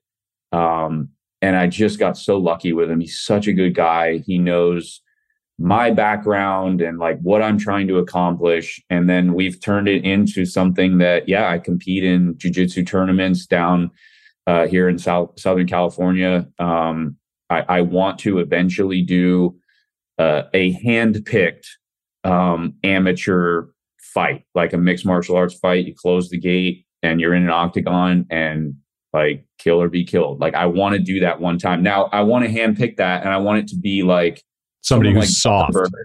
Someone like Zuckerberg, right? Someone like someone that trains, but it's not like an incredible athlete, would do it for charity. I, I would love to fight Mark Zuckerberg in an octagon for charity, all out, like jujitsu, like the full thing. I, I want to do it. I've tried Wiz Khalifa. Wiz Khalifa trains uh, out here in LA. Um, I don't think he runs his Twitter or his Instagram. Otherwise, uh, I've called him out before because he he does the Muay Thai stuff.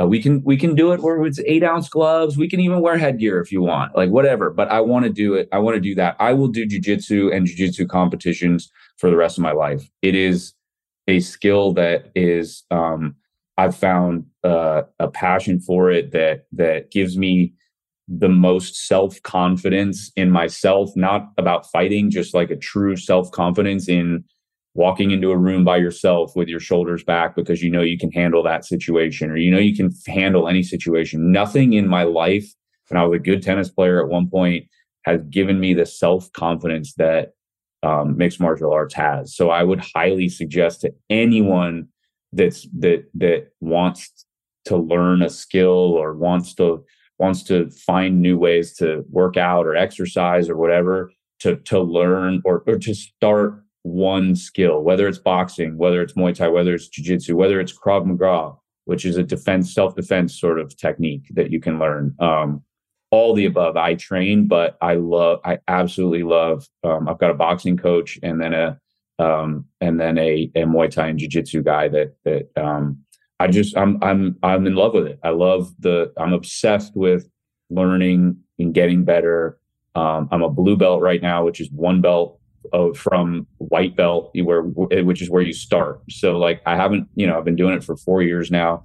I think I'm pretty close to my purple belt, but um, it'll come when it comes. And it's one of those things if you know um, jujitsu and you know that you know that world that uh, you never know when your belt's going to come, but um, but it is fun to get it when you do it. So I'm I'm a blue belt now. I will continue to do that for as long as I can physically.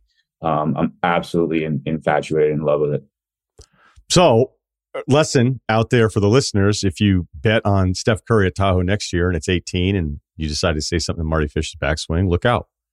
Yeah, that's all. It's just a warning. Well, I, I could have. Yeah, I, I, if if there weren't thousands of people there, um, he would have been he would have been submitted, and it would have taken me 10 seconds. Let's get you back on when uh, my second favorite player in the NBA laces him up for the Timberwolves. All right.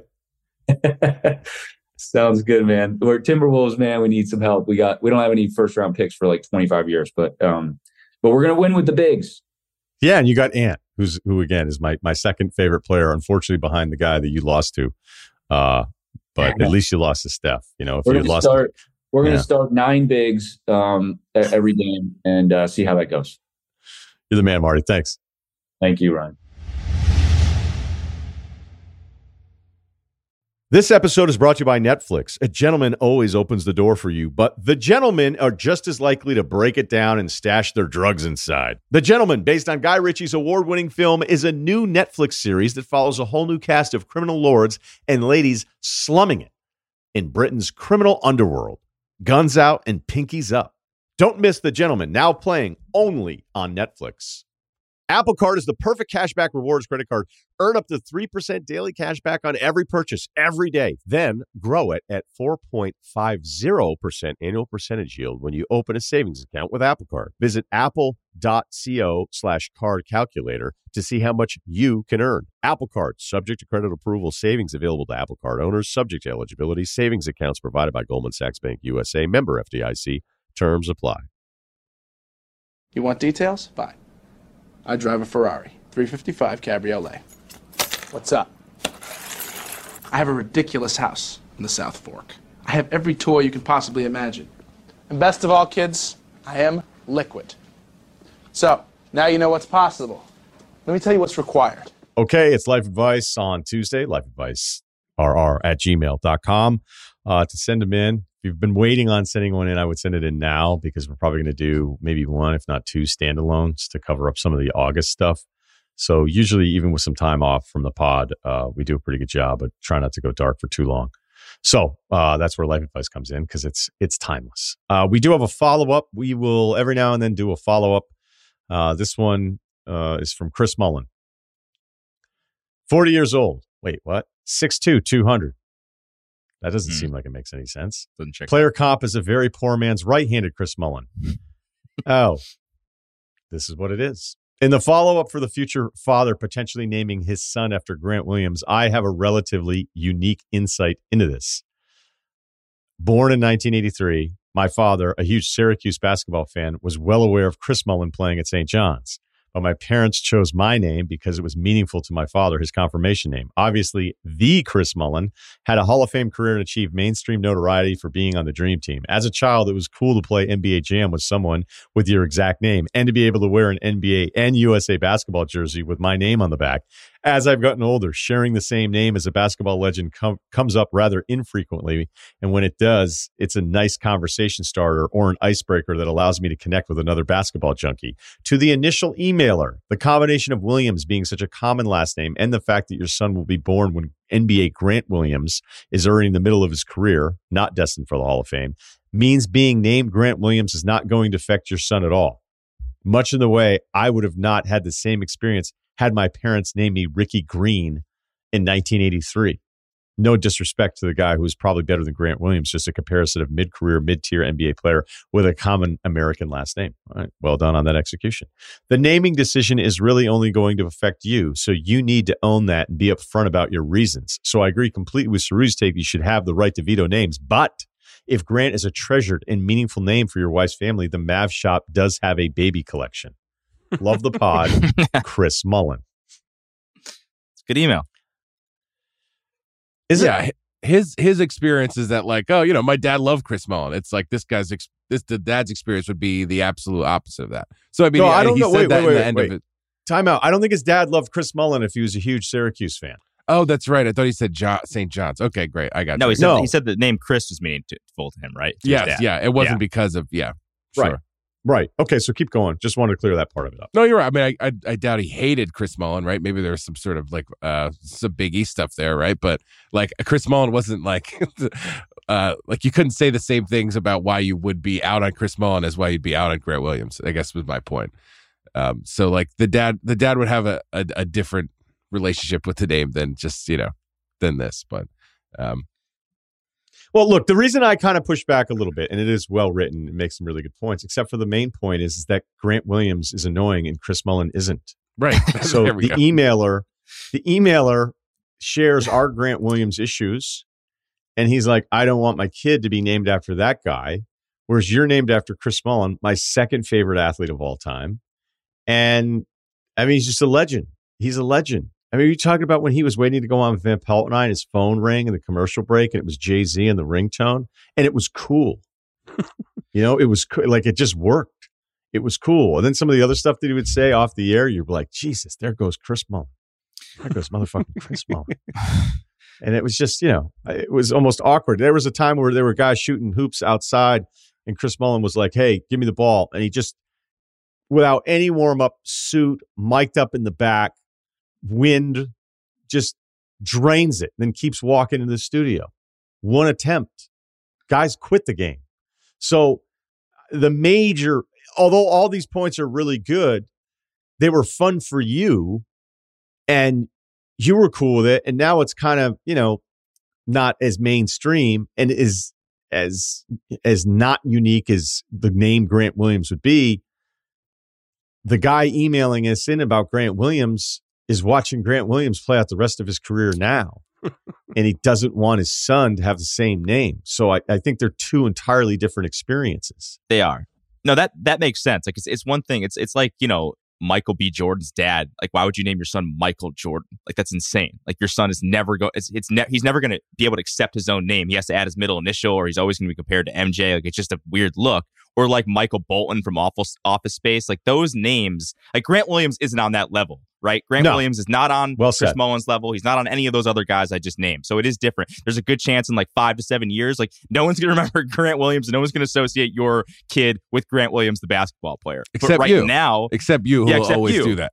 and but and that and that's my point is that is that if it's always going to be in your head and you're never going to be able to get over it, then that's your answer, and that's why I said you have to have a veto. But he is right, like I, you know, chances are when this kid's 10, no one's going to be comparing him to Grant Williams, the basketball player.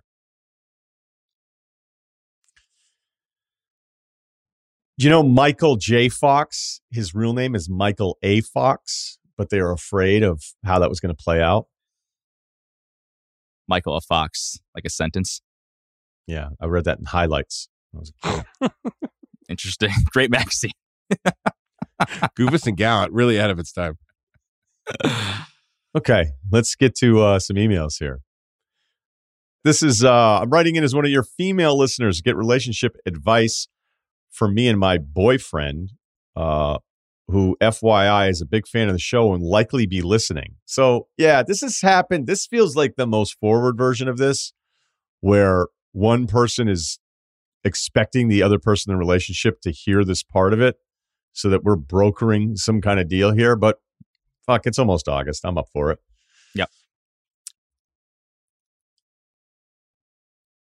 Is there a chance, like, you know, Canadians will spell defense differently? Defense is with a C. Defense. Yeah. Um, there's a few other words in there. Is advice spelled differently? Like advise? Yeah. I don't know. I think uh I, I'm I'm convinced a lot of people don't know whether it's woman or women uh, in their tweets and stuff like that. So I don't know. Maybe I could be off, or maybe maybe that's just like a European thing. People, but, uh, people struggling with uh, singular and plural. Apparently, yeah, it's for real, tough, tough. I guess if you say it fast, it could be women, woman. and Like I don't, I don't know. But I mean, I, I always had a firm grasp on that. But uh, halfway through your sentence, you were fucking me up so bad, I didn't even know what you were doing. and I was like, whoa. So I, I think people are just messing that one up. I think so too. But I yeah. mean, if somebody was like, "Nah, dude, Ireland, it's women. Everything's women in Ireland." I don't know. I could, I, I believe it. Kyle's saying he has a firm grasp. He's got a firm grasp on the women women situation. as long as you don't say female. Females. I am yep. not the one who. I'm not the one who's uh, rowing that boat. So. Okay. Oh, All right. So here we go. My boyfriend and I have been planning to move in together for the past six months. It's now about two months before we were supposed to move in together. He told me he didn't want to move in together anymore. For context, we've been dating for two years, no issues, and been traveling a lot together this summer. When I questioned what his reasoning uh, was for the sudden change of mind, he stated there were small issues in the relationship that made him reluctant. I sat down and listened as we addressed all of these small issues, which, let's be honest, were not real issues. Well, I wasn't there, but we'll take your word for it. uh, I waited about a month before I brought up the topic again to allow for a cooling off period. When I brought it up again about moving in together, his reasoning changed to quote, it doesn't feel right in his gut. What are my options here? Should I continue to press for the real reason he doesn't want to move in together? Big picture, is this a red flag and should I be worried?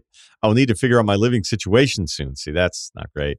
Any advice on how to convince him that moving in together doesn't mean that he needs to propose to me anytime soon? Could it be that you don't know how to spell advice? Hmm. Probably not. That's probably not what it is. And again, there could be some foreign thing that I'm missing out here on the entire deal. All right. Uh, not a great start, though, because you're probably like, hey, dickhead, that's not why I emailed in.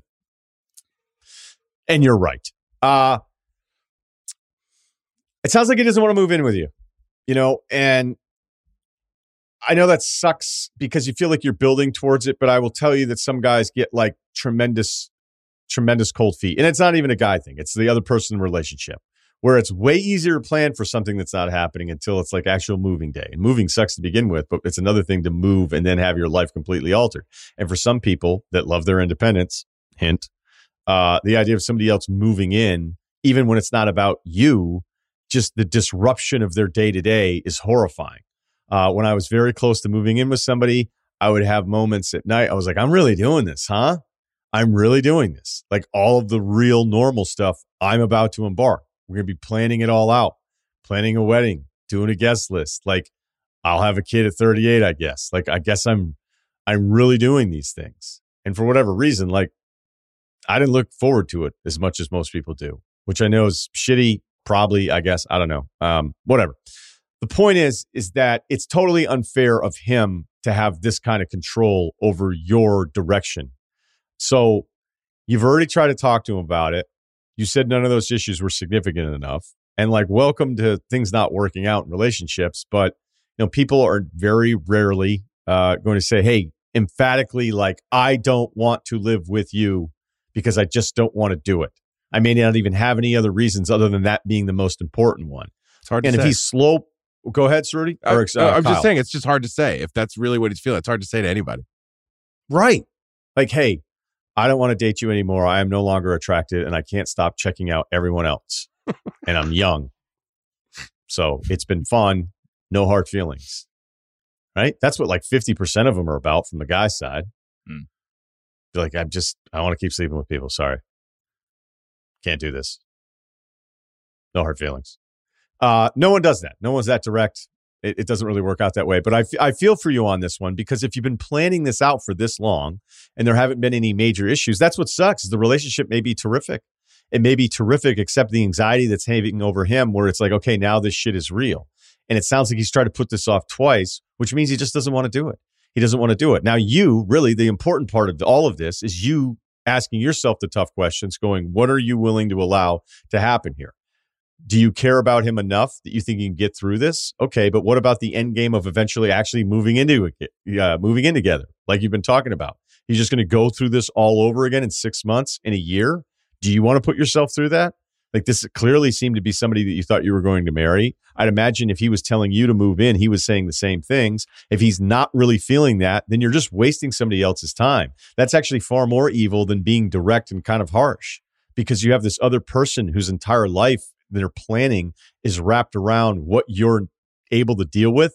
And if you're not being honest. So again, to the emailer, I feel really bad for you in this spot because it sucks. You're all in. You don't have any anxiety about it. You keep bringing it up.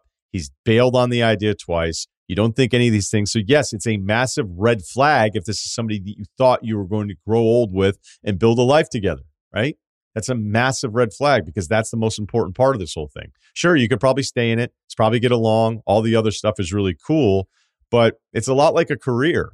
If all the hours that you're putting in aren't really going towards something bigger and better down the road, like a, there's a job and there's a career. And if your relationship is just a job and your goal is it for it to be a career, you're going to make sure the other person feels the same way. And it doesn't sound like they do. Yeah, we didn't get any age here, so I don't know if that if that factors into it. Um, uh, 60.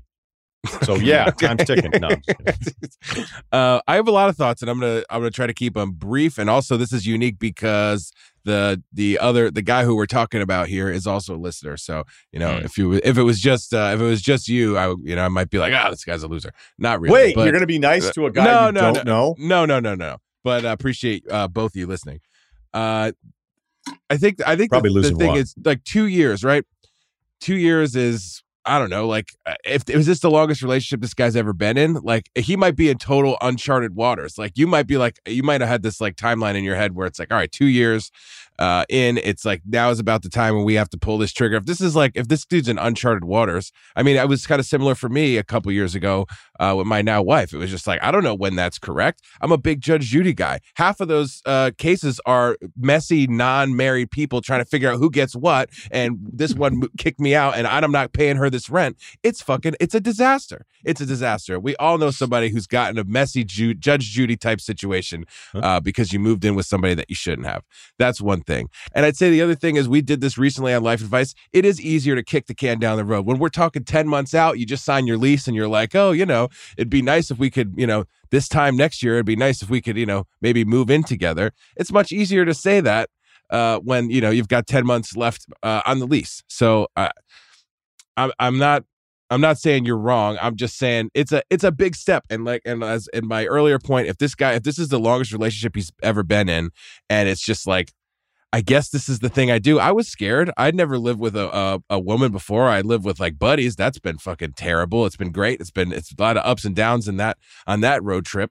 So it's like uh it was it was definitely a big it was a big thing and I did have cold feet and I I went through with it and I ended up marrying her. That's a whole nother thing. But it's like that when I first was like, all right, I'm gonna I'm gonna stop this phase of like living with roommates and and if a relationship breaks down, I could just go home and do whatever the fuck I want to do while I figure it out.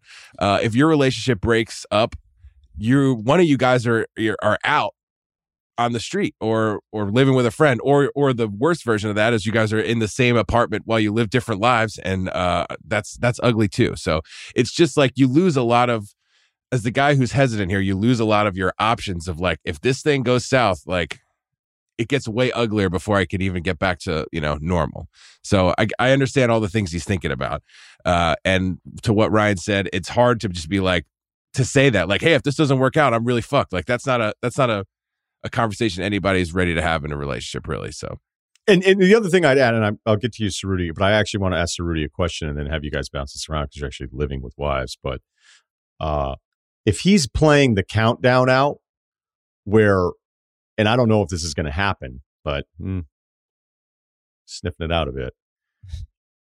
But like, is he waiting for your living situation to be so imminent? Then he's going to tell you, like, hey, n- now I can't. Like, you don't need that. right, Like, I really hope what he's doing is like, oh shit, she's all right. She, she needs to figure out a new lease, you know, in the next few weeks. So I'll tell her now, not based on my feelings, not based on her feelings, but based on her lease arrangement.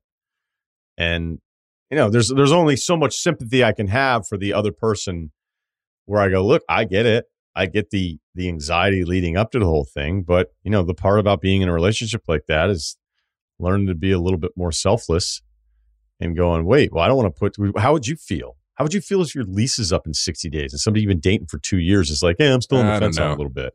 Like, all right, well, am I getting a storage unit? Like, what do you know? Like, do I do I sell my Tempur-Pedic on Craigslist because we're just going to have the like?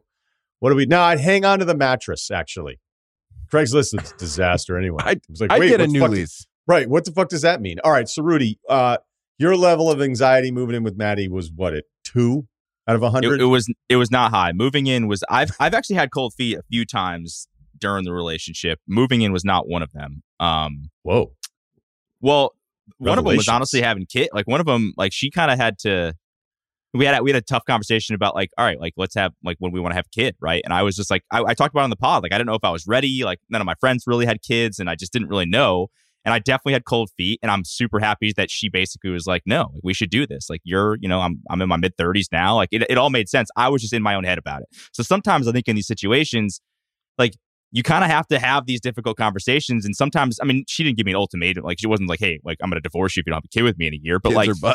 I do think like at some point, like, and but I knew I wanted, we knew we wanted kids. It was just a, a matter of when. You don't really know if your boyfriend even wants to move in with you. It, I'm, I'm like a little bit worried about like, yeah, like how, what's the long term play of this relationship? So I think for your own good, you owe this to yourself. Like you need ultimatums. Sometimes are good. You say, hey, like I'm into this relationship. If you're not in in it with me to the point where like we want to move in and take the next step, then like I have to start looking out for me and doing things for my own mental health and my own self, you know, worth or whatever you want to do. And I think that's totally fair on your part. And sometimes that just kind of knocks the guy in the head and he's like, okay, yeah, you're right. You know, I should do this. I should take this next step. And it might not work out. But at the end of the day, like I think moving in is a good thing for relationships. Like you should move in with someone that you like before you get married. That's a serious step that everyone I think should take because it really actually figures out whether you like the person or not. Like you can date somebody and not live with them and everything's great. And as soon as you live with them, like we've done how many buddies have you moved in with where you're like, holy shit, like I'm friends with this guy, but I cannot be his roommate. Sometimes like that's obviously the same with with your wife, your you know, your future fiance or whatever. So it's an important step. And two years is not that unreasonable. So I think at the end of the day, a, a, good ultimatum probably is your best bet here. Like, hey, either either kind of like we need a plan for moving in, or like I'm going to start having to think about the long term viability of this relationship. Mm, I don't like it. I think you should just get a lease and and uh, it's it's Mac Jones prove it year. I think. I don't know. he's playing on the salary. He's playing on the franchise tag. yeah, I think. You know, it'd be the power move of power moves is you just go sign your own lease. Don't even say Yeah. anything. I mean, I know. Look, uh, finances are a part of all of these decisions, so I don't want to uh, minimize that part of it.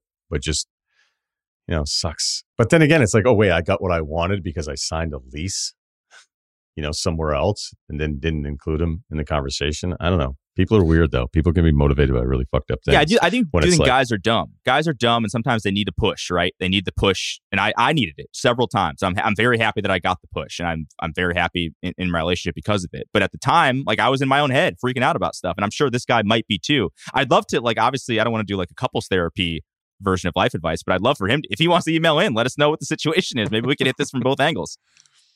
Just talk to us. Don't talk to each other. That'll be great. Yeah, just talk through the pod. We'll pod be the we'll be the go between. Yeah. Yeah, or the mediator. Yeah, I. Yeah, the men are dumb thing. I just a little pushback on that. I was looking at some of the, the math Of test course. winners, the latest MIT thing. It's just you know, just be just be careful about Math. generalization. All right. Yep. Okay, uh, let's do another one of these. That'd be great if he emails in, right? I hope he Please does. do, man. I'd love to know what like the little things that they talk Yeah. through were. All right, maybe maybe we would, maybe we wouldn't. you know, I don't, I don't know. I'd be fine Uh, either way. I tell you that. I'd be fine if I never heard from this guy, and it'd be a nice surprise if I did. I love that Judge Judy was almost the main reason Kyle didn't get married. It's like, look at all these hassles. Well, I—I mean, maybe it was actually the main reason I did because she's like, you people are these are gifts. You can't ask for this back. I don't care if you borrowed it. You were in a relationship. If you were married, we wouldn't be in this boat. And she's always says, don't get married and uh, you know and move. Don't don't move in if you're not planning on getting married because you end up fucking around like this long enough. You know, it, the the waters get murky, and shit can't be necessarily divided in half. Okay, uh, this one is uh, titled "Sister Ordered Lingerie on My Amazon Account." Okay, uh, this guy's got to be pretty young. What's up, guys? Six foot, one eighty five. Just benched my body weight for the first time. Big ups. Good for you, dude. I'll get right to it. My younger sister, twenty three. Must have forgotten that we share an Amazon account with my parents, and she ordered some lingerie on it and just got delivered to her place. Pics included, not of her, of the lingerie item. Uh, this is a purple little number here with a bow mid chest. Honestly, this is like a PG 13 deal here. Maybe Amazon PG. Basics. Amazon Basics. This is, yeah. I mean, it's, you wouldn't tell the person to leave if they had it on, but it's, this isn't, you know, this isn't fucking crazy here. I almost said something else, but I, I'm not going to say it. Nice. It's, just too, it's just too aggressive. It's too aggressive.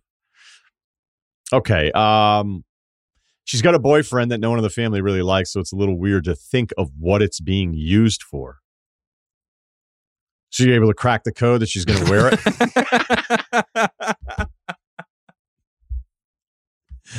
How should I approach this? Should I mention it to her or just let it happen? Dude. Has this ever happened to you at all? Look, man, as as uh a brother that has two sisters, there's just shit I'm never going to talk to him about ever, and I will die before it ever comes up as a topic. Just never going to come up. Honestly, if like the list of things, I'd be like, nah, I'd rather die. That would be on the list. Uh, you can't say anything to her. We don't need to spend a lot of time on this. Like everybody's sister, man, everybody's daughter at some point, they're all going to want to look nice for somebody. And it sucks that apparently this isn't somebody that you like, but like, let me get, does it mean that you're suggesting if the family did like the boyfriend, they'd be like, yeah, awesome. Good for congrats. congrats on the future Todd sex. deserves this. yeah. Oh, you know what I just realized? I don't know if I should share this or not. Do it. I'm not gonna. Yeah, I'm not Twice gonna. now. Twice now you've been you've Yeah, censored no, yourself. no, Pulling- the one pulling was a line that was too aggressive. This is this is an overshare.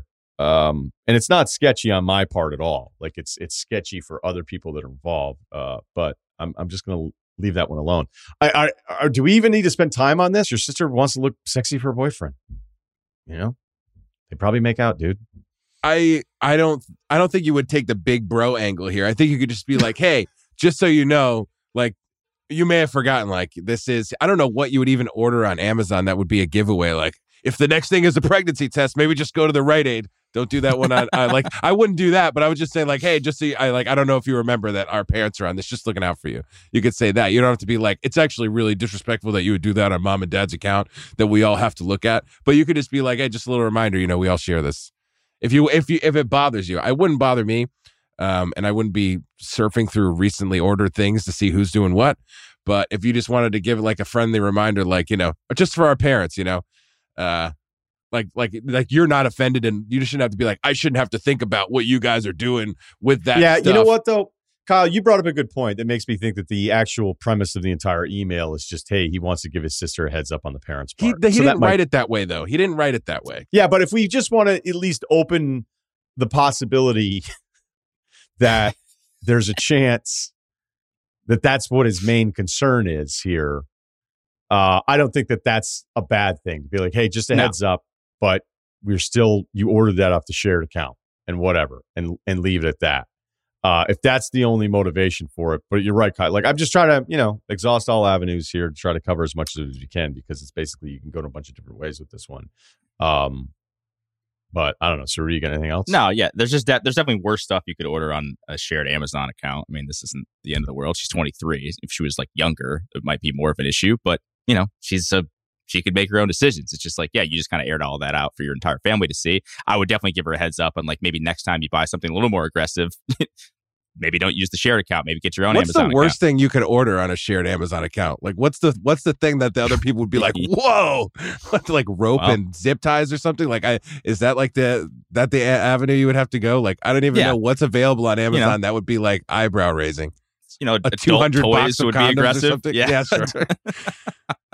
Yeah, there's some toy categories. I mean, everything's sure. racing through my head, but since I haven't used the line yet, I'm not. I'm just not going to. I had one. I had one teed up. Damn but it! I'm just not gonna. You're withholding. I don't know. I don't know. Why, I don't know why. Like, there's this next level of aggressiveness of content that I. I don't know. I kind of want to not reach it. But if you're trying to like police her and to, I don't know, like wh- again, you're what are you going to say to her? She's allowed to live her own life. Like I've stumbled. I have two younger sisters. Like I've stumbled upon, uh, Yeah, we're good, dude. things. Yeah, right. We're good. nothing even that, no- but nothing Yeah. even that bad. But like stuff Yeah. that I'm like, yeah, we're not going to have a conversation about this. So that's cool. Like, but I've you're a- I've you are who appreciated my little sister. It's like the equivalent of high school. Like, hey, uh, you know, I found a bunch of beer bottles that you and your dumbass friends left when our parents left. Like, it's just sort of like a. It's the sort of like, hey, just watching your back. It's not like a. You shouldn't be drinking in the backyard. It's That's you way leave easier. Your fucking, That's you shouldn't way leave your bottles. easier. That's way all. easier because you've never had to buy lingerie for yourself. I guess I'm just saying, like, it's just it's not about like whether you should or shouldn't be doing it. It's like, do you really want mom and dad to see this shit? That's all. Yeah. Yeah. Okay. It is nice. It is nice. Can't share the picture here. it's not too crazy. little purple number. Nice. I Tasteful. mean, dudes, dudes in the '90s used to be like, "Dude, she wears a thong." We're like, "Oh no way!" you know, we evolved just like running backs. All right, thanks to Steve, thanks to Kyle, uh, Ryen Russillo podcast. Please subscribe, download, Ringer Spot.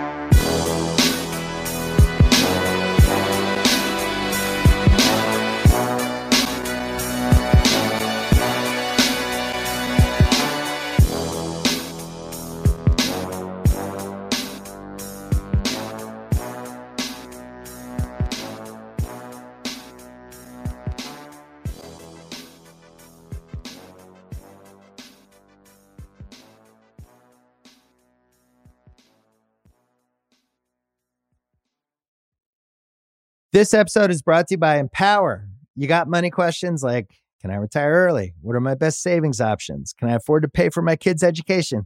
Luckily, Empower has all the answers. With Empower's real time dashboard and real live conversations, you get clarity on your real life financial goals. So join 18 million Americans and empower what's next. Start today at empower.com. Tap the banner or visit this episode's page to learn more. Sponsored by Empower, not an endorsement or statement of satisfaction by a client. This episode is brought to you by Lululemon. Guys, if you're ready for a new pair of pants, try one of Lululemon's ABC pants. They're made to make you look and feel good. And there's lots of different styles to choose from. My favorite, because I walk around LA every day, I like the joggers. I'm not jogging, I'm just walking fast. But if you're working out, I would try them out. And if you want something a little sleek, maybe business like, maybe try the ABC Slim Fit trouser. But I am a joggers guy. I just, once COVID happened, I was just like, I'm, I want to wear jogging pants and joggers and all kinds of soft pants as much as I possibly can, especially when I'm working out. Ultra comfortable and versatile. ABC pants are really in a league of their own. Buy a pair right now at lululemon.com.